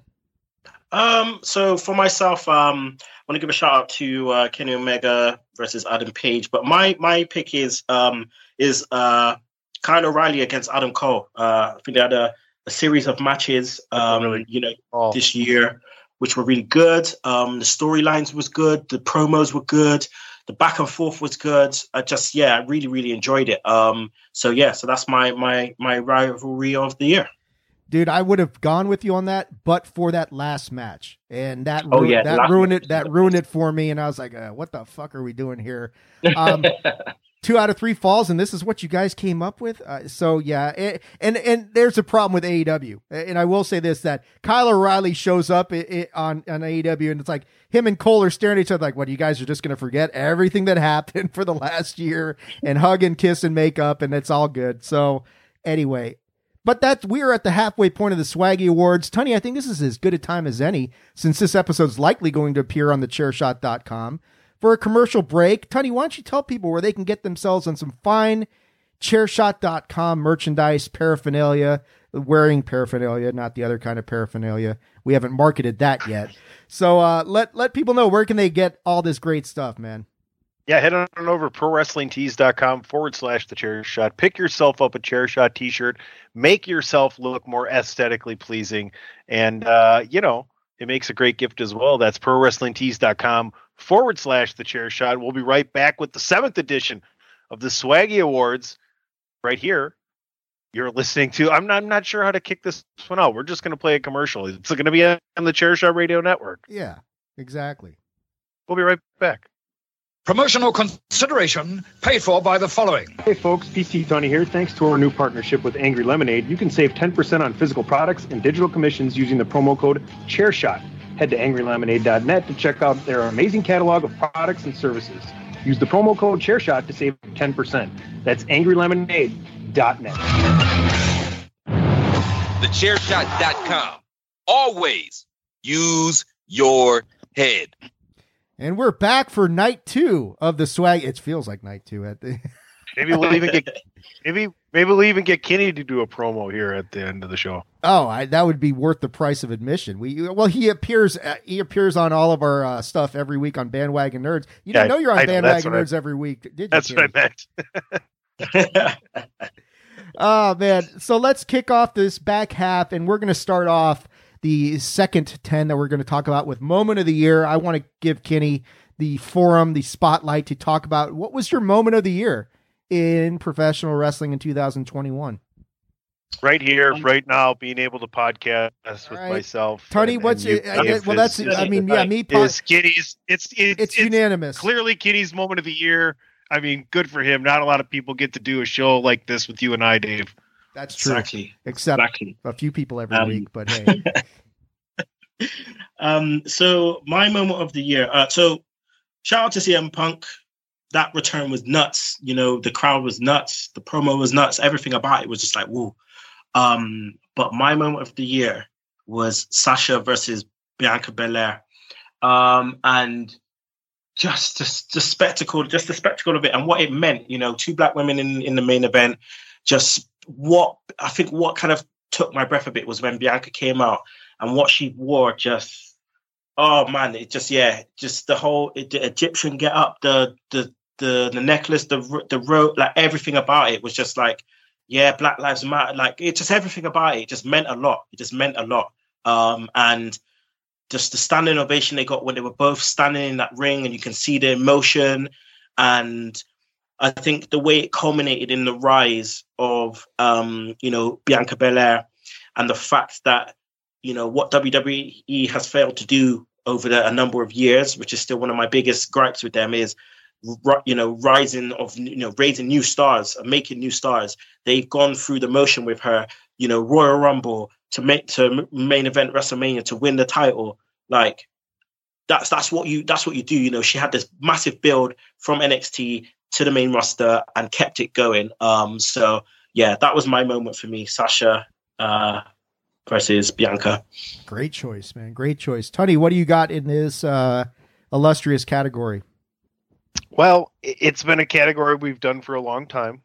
Uh, Ro- Roman coming out and saying this is my yard now in 2017. Uh, the, the the announcement of leukemia in, in, in 2018.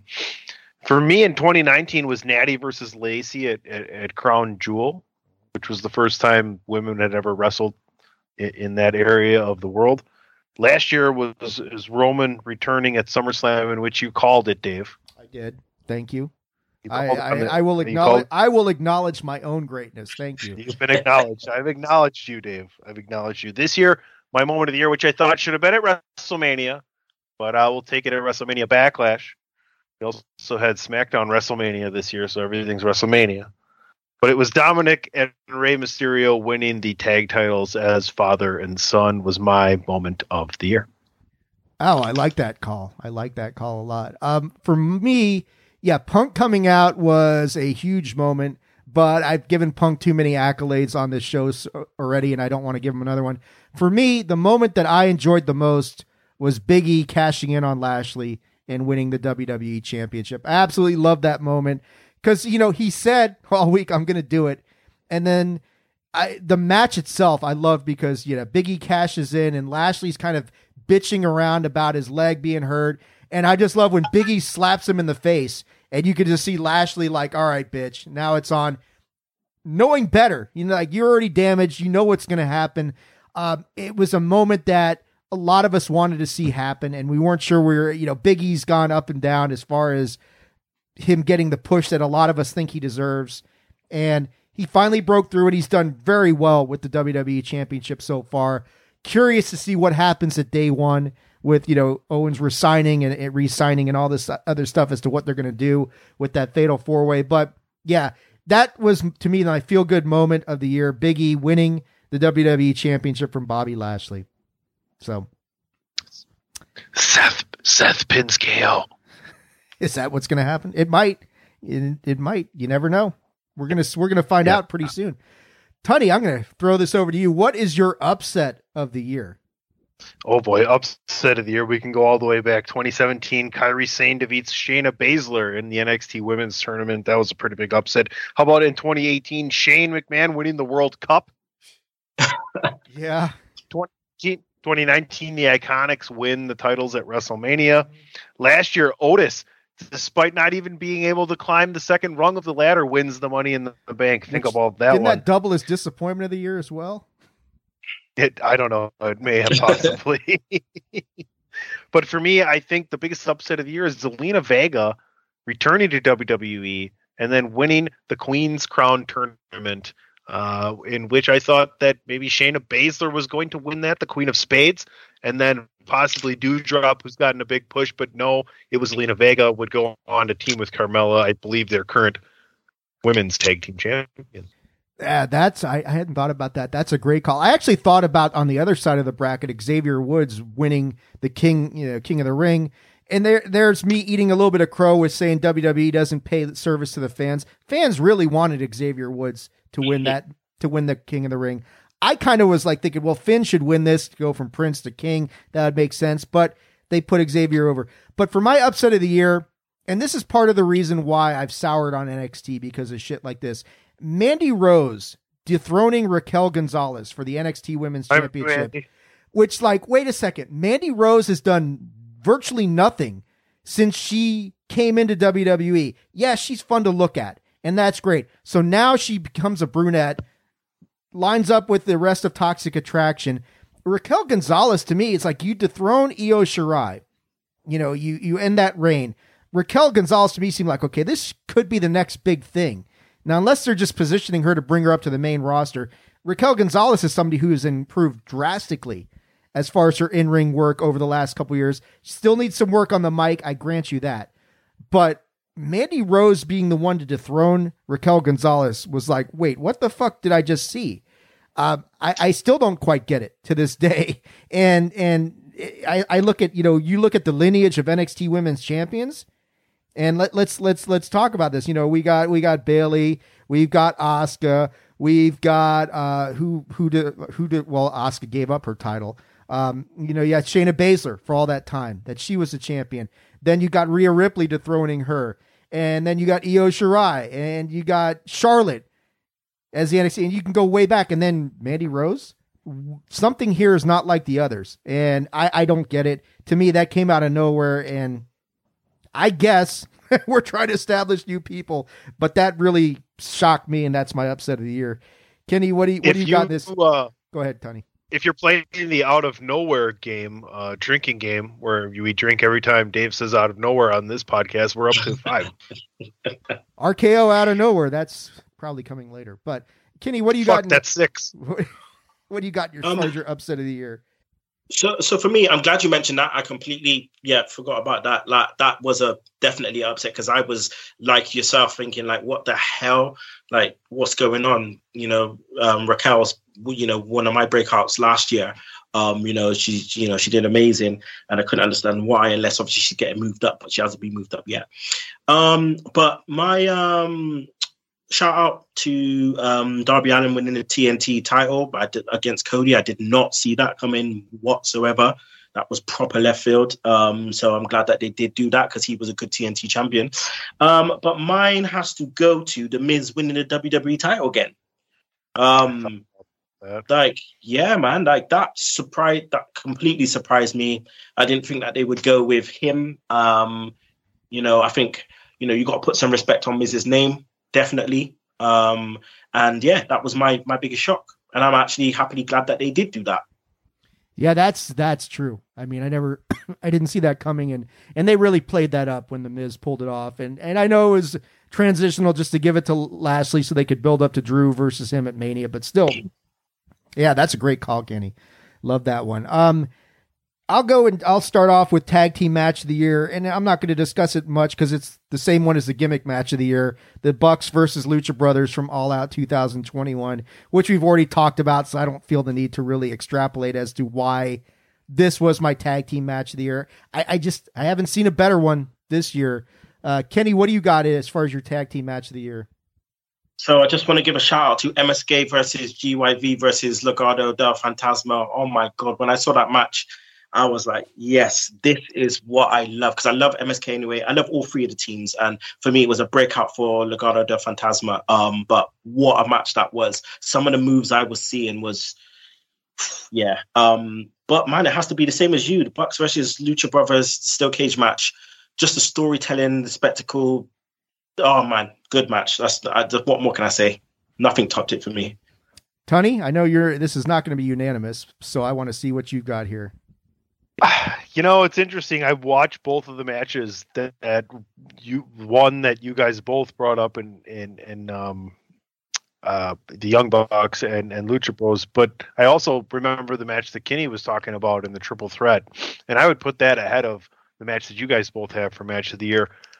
I, I just stuck in my lane here, and to be honest with you, it was really disappointing as far as if you want to go ahead and run it back by pay per view and big event shows. I'm sure there was some really good tag matches that were on uh, Raw or SmackDown. I'm sure there was some good stuff that happened in NXT, and and probably some of the best tag matches took place in places we're not even covering right now. But unfortunately, I wrote down AJ and Omos versus the Viking Raiders at Money in the Bank. I just enjoyed that match from a perspective of Omos finally being looked at as, for me, the time he had in the ring versus both Eric and Ivar. I knew that someday this is going to be the singles guy that Kevin Nash is talking about. He can go ahead and get in there and make moves happen, and he doesn't need AJ to just tag him in and out and set him up for big moves. Uh, um, Omos is somebody I'm very curious about to see what they're, you know, can can he be the guy who can like maybe step forward and challenge Roman later on down the line? I mean, as far as somebody credible who could beat him physically, okay, but I think we're we're definitely headed towards AJ versus Omos at WrestleMania, and that'll be the final test because we've already teased it, and that's a clear storyline tonight. No, I thought they're I thought they're going to meet AJ and Omos are going to meet on Raw. Yeah, they are. Are they really? Yeah. There Yeah, goes yeah, your yeah. WrestleMania main event, Already. honey. God, Well, you know they like to drag these things out. We're still getting Yeah. Brock Lesnar and that's, Roman that's Reigns. So. true. That's true. I'm Uh, sorry, man. Omos for me is fuck like w- up on the main roster way too soon. I know you don't have to be a great worker to be, you know, where you need to be, but for me, he's not even a good sports entertainer. Like he that for me, he's just way too soon, man. Way too soon. And yeah, you've got AJ there to help him, but man, every time this guy's on TV and I'm looking at him and I'm thinking, all right, I know you can't go, so I'm not gonna think that you can go. I'm gonna give you the benefit of the doubt and see what else you can give me for me, he doesn't give me anything else. Like it's AJ running the running the show. Uh, I don't think he gives me anything else. So I just feel like he's been put up way too soon, know- man. And I, I am also curious. I want to see how because everyone's entitled to develop. So I'm looking forward to seeing how he can develop. And I, I hope, just like I do with all wrestlers, like that they develop into something, you know, which really gets over um, for for more for themselves than anyone else. I'm I'm curious to see what he does without AJ as a safety net, you know, because he's going to have to sink or swim. Either you're going to step forward and establish yourself as a singles competitor and be able to do it in such a way where you're not just squashing people to get over, and, and we'll see what he can do. But um, yeah, that's it. Yeah, but that's what they need to do with those guys. They need to have them squash, squash, squash, squash, squash, and then finally someone while. gives them a, and then someone finally gives them a fight, but then they squash them, and then Yeah. the next guy gives them a fight and they squash them, and then eventually the fight builds and builds and builds until it's not a squash and they actually have a good match. we'll see if they can pull that out. That that requires long term booking, Tony, and uh, that's not WWE's forte lately. But Well, well, none of us will remember this conversation. That's true. Kenny, what do you got for your women's match of the year? We're into the match of the year categories right now, so hitting the uh, the important stuff. What do you have for women's match of the year, my friend?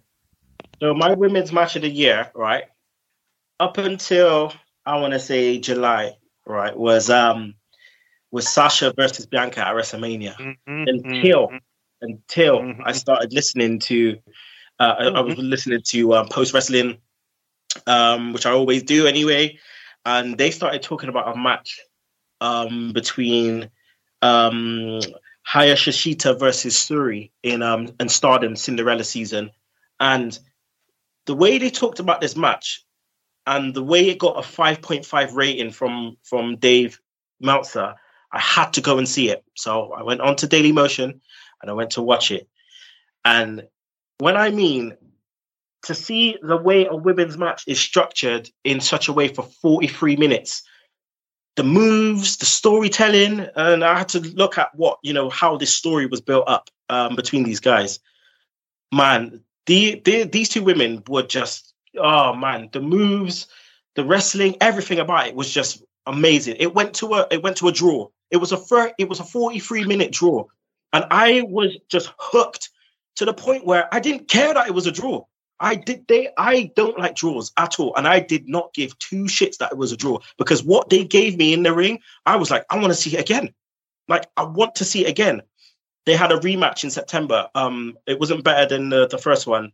But man, the yeah, I went and watched that match, and I just thought I love Japanese wrestling anyway, and I just had to go out of my way because if someone is, you know, if obviously Dave Meltzer, he's given the five point five, but if I'm I'm listening to all the podcasts I listen to, and these people are drop feeding this match left, right, and center, I had to go and watch it for myself and get my own opinion. And man, I, I have to give that match for me has to be women's match of the year. Um, anyone who likes to kind of get out of their you know comfort zone and kind of watch other stuff and try and watch other stuff and see what it's about, I ha- I definitely recommend watching that match. It was just yeah, the way these women were hitting each other, man, and transitioning into, into moves. I just love it. Was beautiful. It's beautiful. Yeah, that's. I guess I got to check that out too because I like a match. I like matches like that. haven't watched much from Japan for the last couple of years. Thank you AEW for ruining the illusion for me. Um, Tunney, what do you got for your women's match of the year, man? I guess the spirit of AJ Velez lives strong within Kenny Killa. Um, my match of the year, women's style, is going to be that Britt Baker Thunder Rosa match, which everybody talked about, which I thought was excellent in storytelling and in execution, except for a few spots, but nonetheless, it was well done. Um, and I feel great to throw a vote in for a swaggy for a friend of the network, Thunder Rosa. Yeah, that match helped her get a contract with AEW. I mean, as well as anything. So, yeah, I mean, Britt wouldn't really be where she was without that match and, and how that whole thing played out. Uh, my women's match of the year, though, Kenny, you mentioned it. It's got to be Bianca versus Sasha from WrestleMania 37. Um, the match itself is tremendous. It's everything else that's going on with the match. You know, main eventing night one, two black women main eventing night one of WrestleMania. I, I can't. I mean, there's been some good women's matches, but when I look at take everything into consideration as far as that match, and again, I, I like I keep going back. This is another word you can drink to, Tony. Pressure. The pressure on people to perform in that moment is immense with these two ladies, and they brought it and they brought the emotion out of each other and they delivered a match under you know under a microscope you know when you're being watched by the entire world like they were and to deliver a match like that for me that's the women's match of the year i, I didn't see a better one than that um I'll take the lead, I guess, on on on. Uh, well, no, actually, we'll let Tunney. We'll let Tunney take the lead. Where is Tunney? Is he still around? I'm here. Okay, I'm here. I'm here. What do you got for your men's match of the year, my friend? Uh, you know, it's interesting. The triple threat with Roman and um, Edge and Daniel Bryan is definitely up there for me. I want to shout out to Sheamus, who had some really good matches this year. People who thought he was done. He he is at the tail end of his career, but that guy continues to just be unbelievably excellent. But I think for me, the match of the year and the men's match of the year, I'm getting ahead of myself. I, I can't help it. Is easily the Edge and Seth Rollins, Hell in a Cell at Crown Jewel. Some of the spots they did there, you know, the the feud that goes along with that. That's easy to pick up the the storyline, you know, and the storytelling throughout it. It, it just put into that match is so excellent. I would so be here at some point for a Seth Rollins and Becky Lynch versus Edge and Beth Phoenix uh, mixed tag match. Uh, that would be fun. You mentioned rivalry of the year. If I wasn't trying to, if I wasn't trying to shout out um, a, a, whole bunch of different people and give a whole bunch of different people credit across this show, I probably maybe could have easily argued myself into Seth um, and Edge. So those two guys, and you know, in, in a lot of ways, Seth is the new Edge.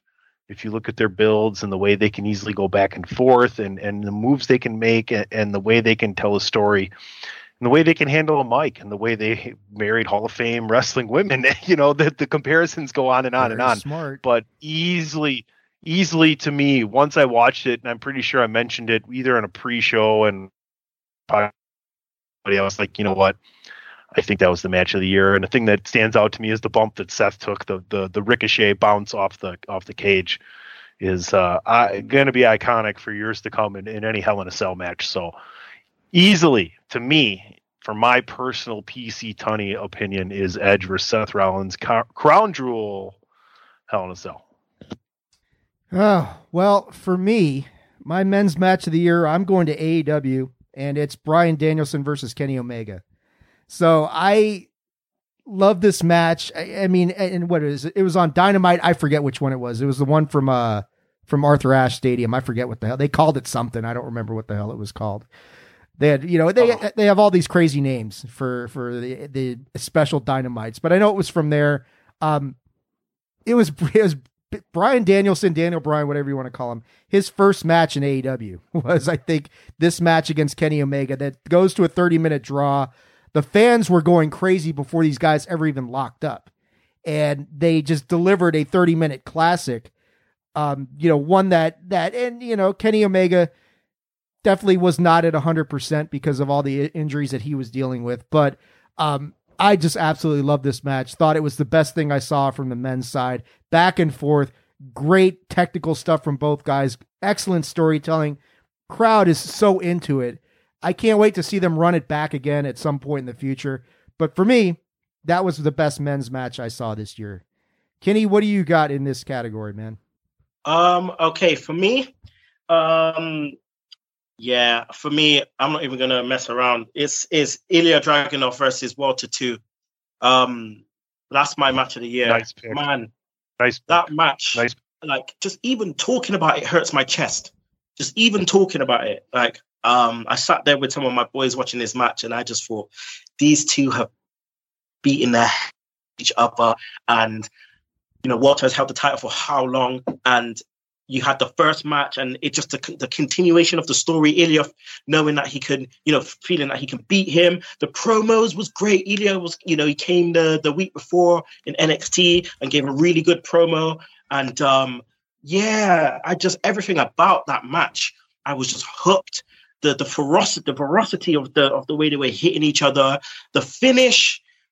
Oh yeah, man! And I was so happy, so happy that he actually won and that he was given the credit that he deserved because I think he is so underrated um, from a you know from a persona standpoint for how he carries himself, his promos, being a European as well. Like, yeah, I just think that he got he got his props that night, and um, he continues to get them. And I feel like he can do a job on the main roster, one hundred percent. Um, he he he would he would be what Cesaro was in ROH if he Cesaro came to WWE earlier in his career. Um, but um, not discounting Cesaro. Cesaro is still amazing, but I just think early Cesaro, if he came to WWE earlier, he would be what Ilya Dragunov is um, currently at this moment in time. And I feel that if Ilya Dragunov went to the main event now, he would he would massively help that massively help that division. He can talk, he can wrestle. Um, but yeah, Ilya Dragunov against Walter too. As a culmination uh, uh, for a title reign, what a match! Do you know what I mean? Because Yeah. like Mhm. we all, I think we all pretty much knew coming into that, right? Like this is this is going to be the It one. has to be. It know, has to be. Yeah. and and oh, I mean, as far as title reigns go, in in major titles, like, and you can include other federations and promotions, you know, but major major storyline titles in the last ten years, Walter's reign with that belt is top ten. Yeah, you look at the matches that he had. I mean, Dragunov versus Walter one was I know that was a pick for overall match of the year and men's match last year for I think me and Ray. Um, I didn't like the second one as much, but I you know, but I mean, I, it did have fans at least, so there was that that element of it. The first, I think that's what the first one carried more weight with me is because of what the story they were able to tell in an empty arena was just mind numbing. But yeah, that's a that's a great call, Kenny. It was one that was high on my list as well. I'll lead off overall match of the year um, because it's not any different than my women's match of the year. Bianca versus Sasha is my overall match of the year for 2021 for many of the same reasons I already said earlier, just because the story that's told, the historical significance of the moment, the major societal impact that that match had.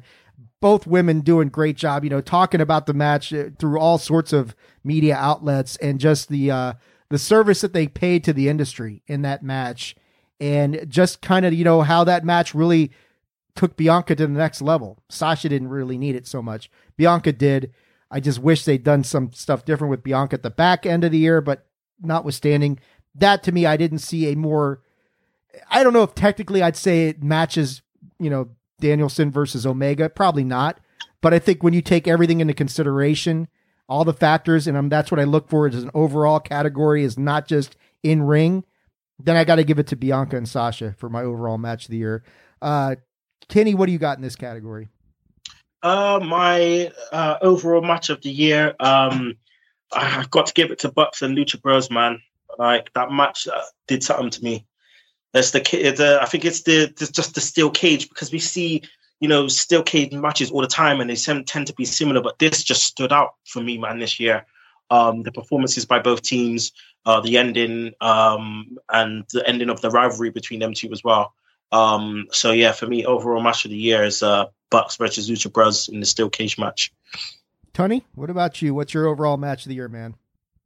Yeah, I said it before. Is Rollins and Edge in in that Hell in a Cell at Crown Jewel? I just thought that was the ultimate um, culmination of that rivalry, and they delivered inside of the ring. Huge, what with with one of the top, at least ten in my mind, five spots in inside Hell in a Cell with that ricochet into the table. So that's what I got. That was sweet. Yeah, that's a good call. All right, guys, we are into the home stretch, the final four categories. We're getting into Wrestler of the Year, the real super important ones. Kenny, you're going to kick us off again, my friend. Female Wrestler of the Year. Who do you got? Oh, boy. Here we go. Okay. These are the big ones, Uh, baby. Ooh, female wrestler of the year. Um, it's a yeah, it's a tough one for me because it's either between um Britt Baker or um or um uh, Bianca Belair. Um, the reasons f- I would say for Britt Baker is because of the development that she's gone over the year. Um, she's carried that division with pretty much you know not great you know talent um uh, in that division, and um yeah, she's just been amazing this year. Bianca Belair, her ascendance has also been amazing. Um, but for me, I have to give it to Bianca Belair because of, you know, the the journey, the classic WWE journey where you have the Rumble winner going down to WrestleMania to win the title to help get someone over, um, and her um, just her ascendance coming from NXT and continuing that ascendance, and then booking her, you know, what's you know in a good way to be able to get there, um, despite obviously the Sasha and and Belair kind of build towards Mania not being great um, but it ended great, and that's all that matters. So, um, yeah, uh, for me, it's uh, Bianca Belair. PC, what do you got here, man? Well, you know, to win a Grand Slam, you have to win the first few legs. But here's a triple crown, I would imagine, in in this in this setting. Um, so I think we got the Kentucky Derby out of the way. Um, I'll be the Preakness here in in saying that I also have Bianca Belair. So Dave, could this possibly be our our second unanimous pick of the show? Because to me, not only does she break out, but she's carrying it. And, and I think the reason they pulled away from her running was so that they could bring her back with everybody wanting her to be running again, right? Like I think Bianca's better chasing than she is holding, and maybe that's why she had the you know the the, get- the get out of way, uh, throw her into the into the fire with Becky, let Becky do it. We'll pay that off at the end. So. But everything from the beginning of the year through WrestleMania and then into the rivalry with Becky, uh, Bianca Belair this year has easily been uh, the female wrestler of the year for me. Well, it's not going to be unanimous because I'm going with Ah, I'm going with the girl who dethroned her uh, as Becky Lynch as my female wrestler of the year for a couple of reasons. Wow. Because one, Wow. you gave her the comeback wrestler of the year. Super Mom comes back in tremendous shape. Okay, let's be honest, she's never looked better. Um, I look at you know the stuff she did with Bianca is one thing. I'm looking at right now what's going on with Becky Lynch and how Liv Morgan is transcending into a breakout star because she's working so well with Becky. And I don't know too many other women who could really accomplish something like that. That's the Becky Lynch effect that she's so over in different kind of ways that she is now to the point where people are actively hoping that Liv can dethrone her. And, and Liv Morgan is now becoming this massive breakout star because of her work with Becky Lynch. At least I think so. I mean, I, I like the stuff that, you know that you talk about behind the scenes things, the issues. Liv will be a, Liv, Liv will be eliminated seventh in the the Mae Young Battle Royal at WrestleMania uh, after losing to Becky Lynch, and we'll never remember her again. Maybe, maybe we'll see about that. But I just think that you know I'd give it to Bianca. I just that last half of this year really bothers me, and I know Platt feels the same way that I do about that. But um, I just look at as far as making a massive impact from the time she came back in August to the end of the year and continuing to do that. And really, you know, coming back from, you know, you have a kid and you're there every week and and doing all the work that she's doing. She had a great match with Charlotte. If it wasn't for that wonky finish at Survivor Series, that match would have ranked a lot higher with me for women's match of the year. I got to give it to Becky here. Sorry, guys. But that's just me. You guys don't give a shit. um, Tony, why don't you talk about our tag team of the year, man? RK Bro. Period. Point blank. End of story. Uh, what a storyline to have you know Randy come around, and the best way to pay this off is to have Riddle turn on Orton because we're all expecting Orton to turn on Riddle. I think it's really uh, been one of the, the, the shining parts of of Raw. Um, I, I I'm speaking strictly from in the storyline and WWE character wise. I know there's some questionable uh, outside things on on some of these people, so but I, as far as the tag team goes, I don't think anybody's been more over and had more uh, really fun backstage backstage segments than RK Bro. So that's who I got this year. It's it's my tag team of the year too, Tony. RK Bro gets it for me because it's a team that shouldn't work. It, this, you look at him and say this should, this should not work. These two guys together should work, and yet it does. And yeah, maybe they aren't nearly as technically solid. I mean, they're they're they're really technically good. I think having them go over the Usos at Survivor Series was smart to really solidify them as a true excellent tag team. But yeah, I just look at entertainment factor and and just sheer this is fun, which we don't talk about, and especially like you mentioned it, Tony. Not a lot of high water marks on Raw. This is one of them. RK Bro. Now I, I you know, and we can get into the stupidity of having Raw beat the shit out of SmackDown at Survivor Series some other time. But you know, I look at good stuff you can take away from Raw has been RK Bro and their story as how they got to the tag team titles and then, you know, with Randy RKOing Riddle and Riddle staying by his side no matter what. Um, and yeah, it, it has made Randy Orton a much more endearing character as he went through. I mean, and shout out to Randy Orton. He's hit some big milestones this year, you know, as far as pay per views, most pay per views of all time, and that sort of thing. Matches. Yeah. So I, I I'm with you on this one. I I think yeah, RK Bro has been the biggest surprise, uh, and and probably the most entertaining tag team that I've seen this year. Even if maybe they're not the most technically proficient out there.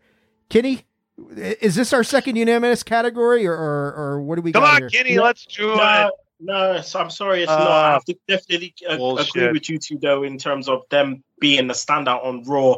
Like they have been, wa- you know, if I have watched Raw, it's because of I want to see what they're doing next. You know what I mean? Um, and uh, yeah, like you're right, it don't work. it's not meant to work, but it so does. And they've had fun bits and stuff as well, which make it. I think Riddle sometimes he can be annoying, but sometimes he's actually like really, really funny. His timing is great you know, especially with uh, with Randy as a straight guy. Um, but um, my mine has to go to the Bucks. Um, their consistency in their le- their level of work this year, um, it's just been great.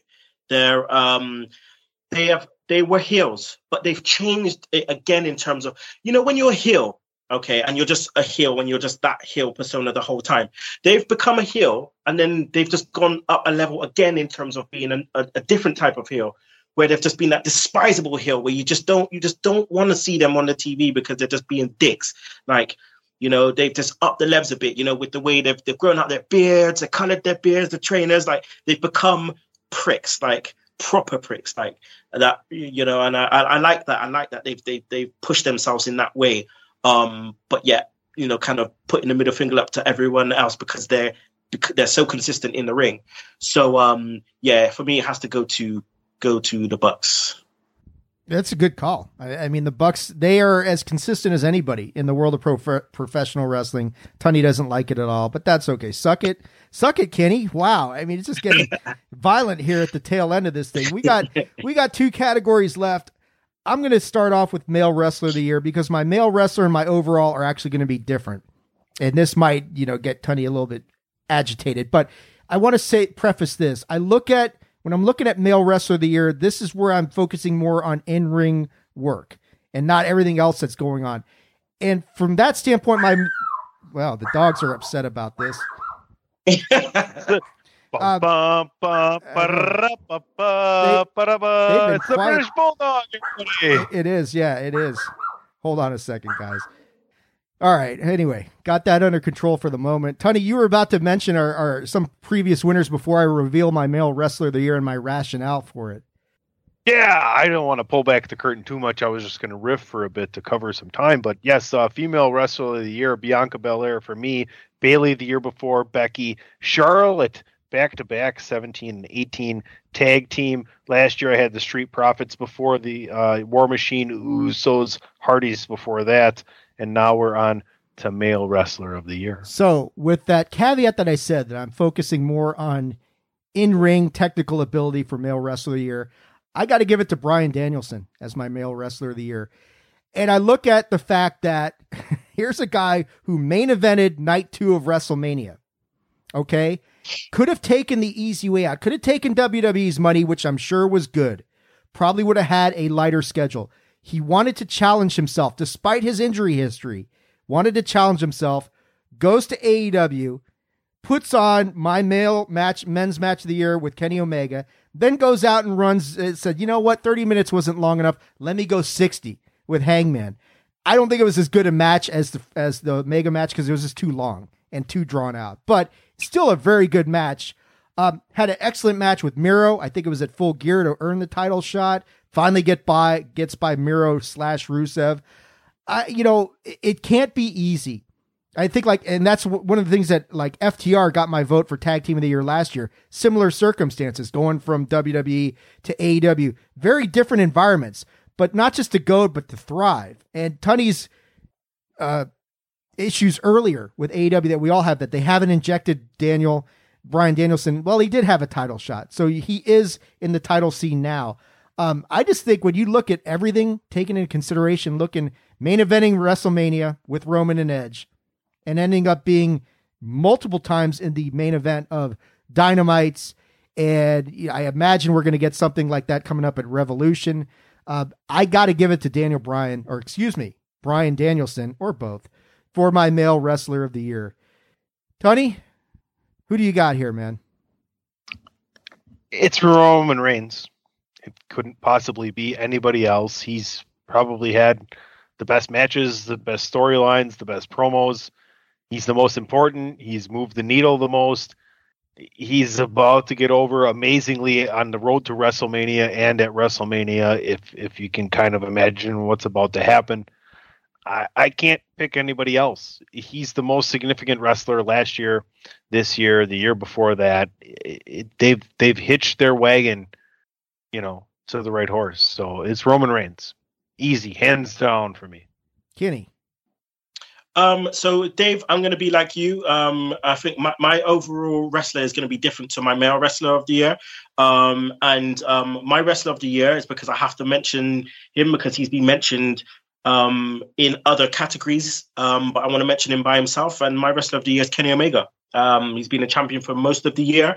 Um, he he wasn't in the title picture for a long time. Um, and once he did become in the title picture, um, he built up with a rivalry with Adam Page, um, and then you know moved on to Jon Moxley. And the shift in in in the way he's been presented this year is a massive shift, and helping other people get over as he's done that.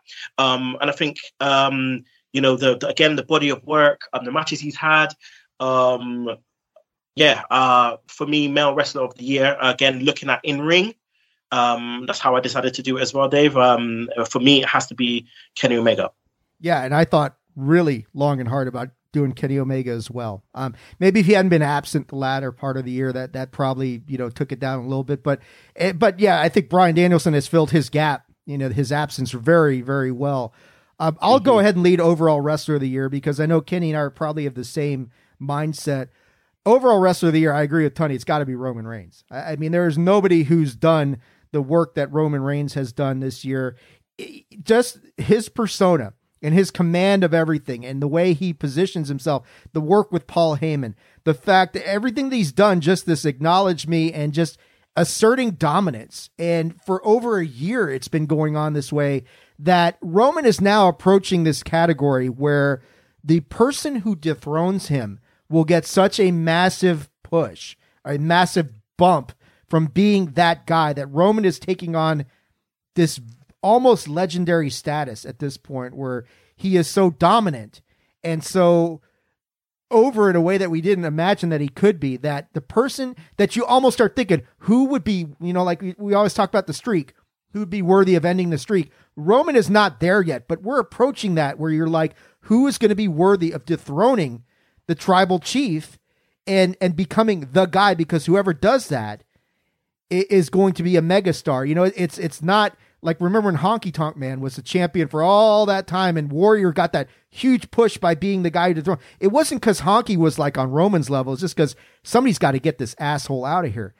This is different though. Roman is is is in a different air entirely. That it's like, yeah, who you look at guys around the WWE right now and say who's worthy of dethroning him, and I'm not seeing anybody right now. You know, I, I see potentials. Maybe Mm. if stu- stuff's done right. Bron Breakker's a guy I'd like to see them build up properly. He's got the physical capability and, and the technical skill to maybe be somebody like that.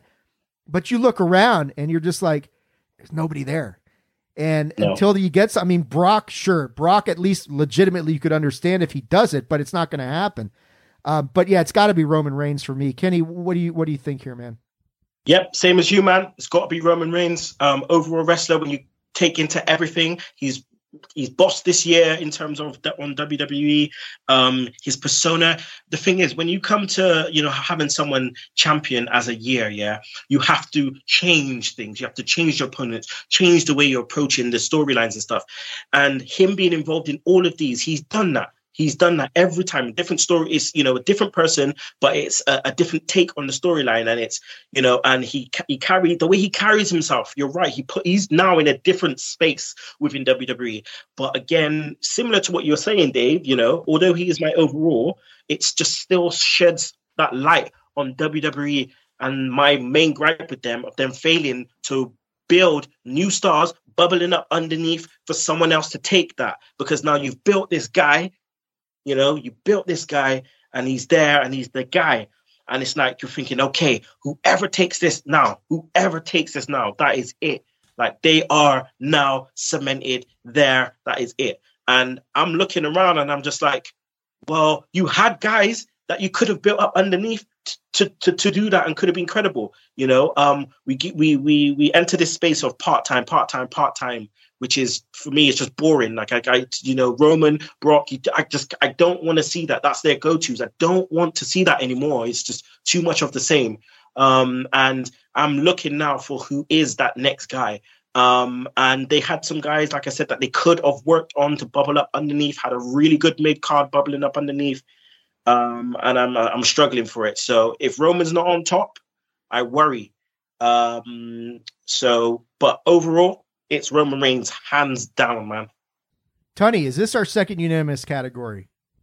Well, let me tell you, uh, male wrestler of the year has culminated in my pick for wrestler of the year, starting back in 2017 with AJ Styles, 2018 with The Miz, 2019 with Kofi, last year with Drew McIntyre, and this year it remains like the song remains the same from Led Zeppelin. It is indeed Roman Reigns, and we do have our second unanimous swaggy of the year it, it's not even close. Uh, It's really interesting how they're going to do this. Has Paul Heyman been playing Roman Reigns? Have Roman Reigns and Paul Heyman been playing Brock Lesnar? Has nobody really been playing anybody? And this is just going to kind of figure itself out because it's really interesting. Do we get Roman and Rock this year or do we get it next year? How long does this Brock Lesnar feud last? Right. So it's it's been one of the most interesting things and a, a really interesting development in the Roman Reigns storyline, which has been my favorite one in wrestling. So um, that's what I got. I'm glad we could have another unanimous decision here on the seventh ever annual Swaggy Awards. I think we're getting Austin versus Roman at WrestleMania this year. Oh my Wow. goodness! Can you imagine, can you imagine that? You shut your dirty mouth. You shut your dirty mouth. Man, people in Texas would just lose their minds. I mean, it was bad enough when he just came out for a segment. I can only imagine. But Uh, yeah, I, I don't know, man. Uh, you know, you, the predominant prevailing wisdom is that you'll get Rock versus Roman in Los Angeles, but you know, I don't know, man. At this point, I don't know, man. Seth versus Roman intrigues me just because of their history. Um, but you know that sort of thing. Up, oh, okay. So anyway, on that note, guys, that is going to do it. We have run through all twenty categories, two unanimous categories. I want to thank my friends PC Tunney and Kenny Killa for being a part of the seventh annual Swaggy Awards. Kenny, before we let you go, again, my brother, thank you so much for being a part of this. Always an honor and a privilege to have you on. Where can people check you out on social media and let people know what you got going on, man? Um, so again, it's just you know, um, I appreciate being called up to the main roster. Um yeah um, yeah i appreciate it 100% um and uh yeah man i just i love doing this with you guys as always. And um i'm just forever thankful. Uh so if people want to catch me you can catch me at uh, Kenny Killa. Um, so what I've got going on at the moment, um, some of you may know, but I'm, I run a, a, company called Dadcast with the Mandem, which is a company which focuses on giving fathers the platform to share experiences about being a father. Um, and uh, you know, we do talks, seminars, um, events. Um, we have a YouTube show. We also have a radio show here in Bristol. Um, so yeah, that's what I'm currently currently doing. So yeah, if you want to find out more, that's at, at Dadcast WTMD. Tony, let people know where they can find you. You are all over the social media in the chairshot.com space, as we like to call it. Where can people find you? Uh, well, you can find me where podcasts podcast, uh, also on the Chairshot Radio Network. Make sure you head on over to prowrestlingtees.com forward slash the chairshot. And me personally at PC Tunney. Yeah, there you go. Guys. On a golf course, yeah, in a bar, in a drinking bar. a beer. Sometimes both. Sometimes, sometimes both all three at once. Beers on a golf course drinking. Yeah, it all works out really well. Guys, that's it. Seventh annual Swaggy Awards in the can. Thank you guys again so much. Hopefully you get to come back to do it next year. It is always a pleasure, gentlemen. I will be talking to you soon. Thank you, guys. All right, guys, we are back. That, my friends, is it. The seventh annual Swaggy Awards show. What a tremendous, fantastic show. Such a great discussion with the guys uh, covering so many fantastic topics of conversation. Uh, like I said at the outset, you know, only only two categories were unanimous this year. Uh, if you listen to it, you know that the unanimous categories pay per view of the year, we all went WrestleMania 37. Um, I, I, think that was a very solid choice for all of us. Uh, there's a lot of emotional attachment that we all have towards WrestleMania, and this year's event was um, littered with emotions, uh, uh, spread out over two nights. Great matches, high emotion, high drama. The return of fans for the first time in over a year to to WWE. Um, you know, you really. It, it, it's it's one of those moments that you know you just don't forget, especially after everything that we went through in 2020 with the Thunderdome and and, and for at least a good first half of 2020. Well, not the first, yeah, first half because afterwards they went back to Thunderdome. That's right. Forgot about that. Um, the other unanimous category, of course, overall wrestler of the year, Roman Reigns. Uh, what can you say about the tribal chief except acknowledge his greatness?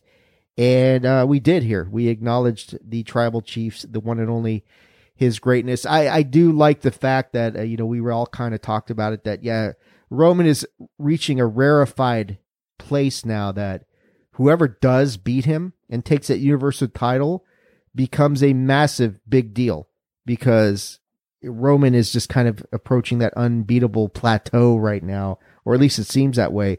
But I, I you know, I loved, I loved the conversation, you know, about, you know, about what we had is some very interesting topics of conversation. You know, the the stuff with Kenny and I talking about AEW being the promotion of the year, and, and Tunney kind of saying that they're the, the disappointment of the year. They're in a very interesting place because yeah, they've they've capitalized a lot on on stuff that Kenny and I were disappointed about the massive amounts of the WWE releases, but at the same time, you know, there is a valid concern about what do they do with all these guys? Is there a place for any of them? For all of them? Um, you know, what are they doing with that? I, I like the fact that you know there was some love for RK Bro. Um, I and I so enjoyed listening to Kenny talk about how much it pains him to not watch Raw like he used to. Um, and I think a lot of us have gone through those that that sort of evolution this year with WWE, where uh, some of it, not all of it, SmackDown's been great. Let's let's be honest about that. But Raw and, and NXT have been problematic for a lot of us, and I was I was I was happy to hear, not happy, I shouldn't say that's not a good word because I'm never happy when the industry struggles, but I, I felt like I wasn't alone when I heard Kenny talk about the same thoughts that he had about Raw. And actually hear Kenny and Tunney both kind of echo a lot of my concerns about NXT. Not that it's bad, like we explained on, on the episode. It's not that it's bad. It's just it's changed so radically that it's it's hard to get behind it. And maybe it comes around. Maybe you know these the, the young guys and gals really step forward and and start to establish it. You know, put their own stamp on it. But uh, you know, as far as everything else, I, I thought it was an excellent show. Um, I like the fact Tunney had a lot of his past winners uh, handy for him, and and was looking through his his past winners because yeah, PC's been on this for probably five of the seven years we've done this thing. Kenny's been on, I think two or three times now, and and and you know it's it's always just a great show, and and I think it's a great snapshot for pro wrestling to go across the board because the 20 categories have evolved, but they really are a good synopsis of kind of what's been going on in the world of pro wrestling for the last year. So I will uh, Barry Horowitz myself, guest of the Attitude of Aggression podcast in the past, and pat myself on the back because it's always a good show. And, and I'm obviously so thrilled and so thankful to have Tunney come on the show, take time away from his schedule, and for Kenny Killa to take time away from his schedule. And the fact that we could all make it work taking the time zones and the changes into um consideration. Uh, nothing but love for those two guys who have been such a big part of this podcast for what am I going on the seventh year of this show now, um, and I just I, I can't imagine having two better guys to do this one with uh, than those two guys. I mean, and this some of the other guys who couldn't make it. Obviously, that goes without saying. But to have Kenny and and Tunney standing by my side, you know, a big, virtually, of course. Uh, can't get any better than that. So, of course, a big shout out and thank you to PC Tunney, to the DWI podcast, to Kenny Killa, to the chairshot.com, and all the above uh, for just, it's been a fun year. In 2021 has been a fun year that hasn't always been easy, obviously. And who knows what the hell 2022 holds for us. But that, my friends, will do it for this episode. Episode 273, the seventh annual Swaggy Awards in the book. Uh, give you guys some contact information. If you want to email the show, what did you think of the awards? Do you agree? Do you vociferously disagree, vehemently disagree? Do you think we're all fucking crazy? Whatever. You want to let me know, email the show, attitudeofaggression at gmail.com. I will be happy to read your stuff on the air and maybe give you an intelligent answer if I feel like you're worthy of one. Or maybe not. You never know.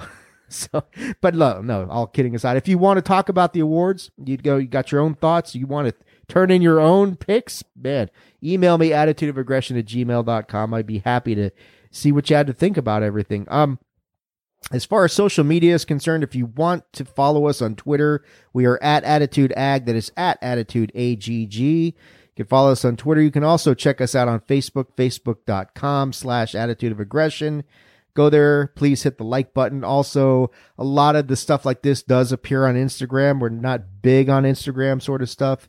Uh, but a lot of these posts go up there as well. It is at Attitude of Aggression, which is all one word. And uh, of course, if you're listening to us, uh, if you're listening to the podcast on any device, mobile devices, and I'm not really sure where it shows up nowadays, make sure you give us a five star review. Lets people know that uh, we're doing something right over here on the old Attitude of Aggression Wrestling Podcast. That, my friends, is going to do it for this episode. Uh, there are plans in place for, it looks like PC Tunney is going to jump on and do chapter two of the Big Four project with me, which will be covering WrestleMania 3 and the very first Survivor Series, Survivor Series 87. So watch that in the very near future. And you never know when we're going to come out with more stuff. It's always fun. But, my friends, that is going to do it for this episode.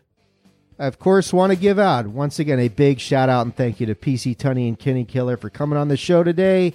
That, my friends, will do it for episode 273, the seventh annual Swaggy Awards in the can. Till next time, Wrestling fans and aggressionaholics, you stay aggressive, you do it with attitude. We will talk to you soon. So long.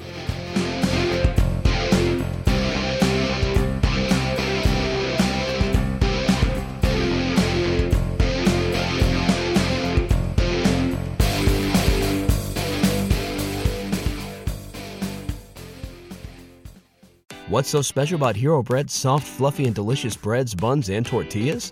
These ultra low net carb baked goods contain zero sugar, fewer calories, and more protein than the leading brands, and are high in fiber to support gut health. Shop now at hero.co.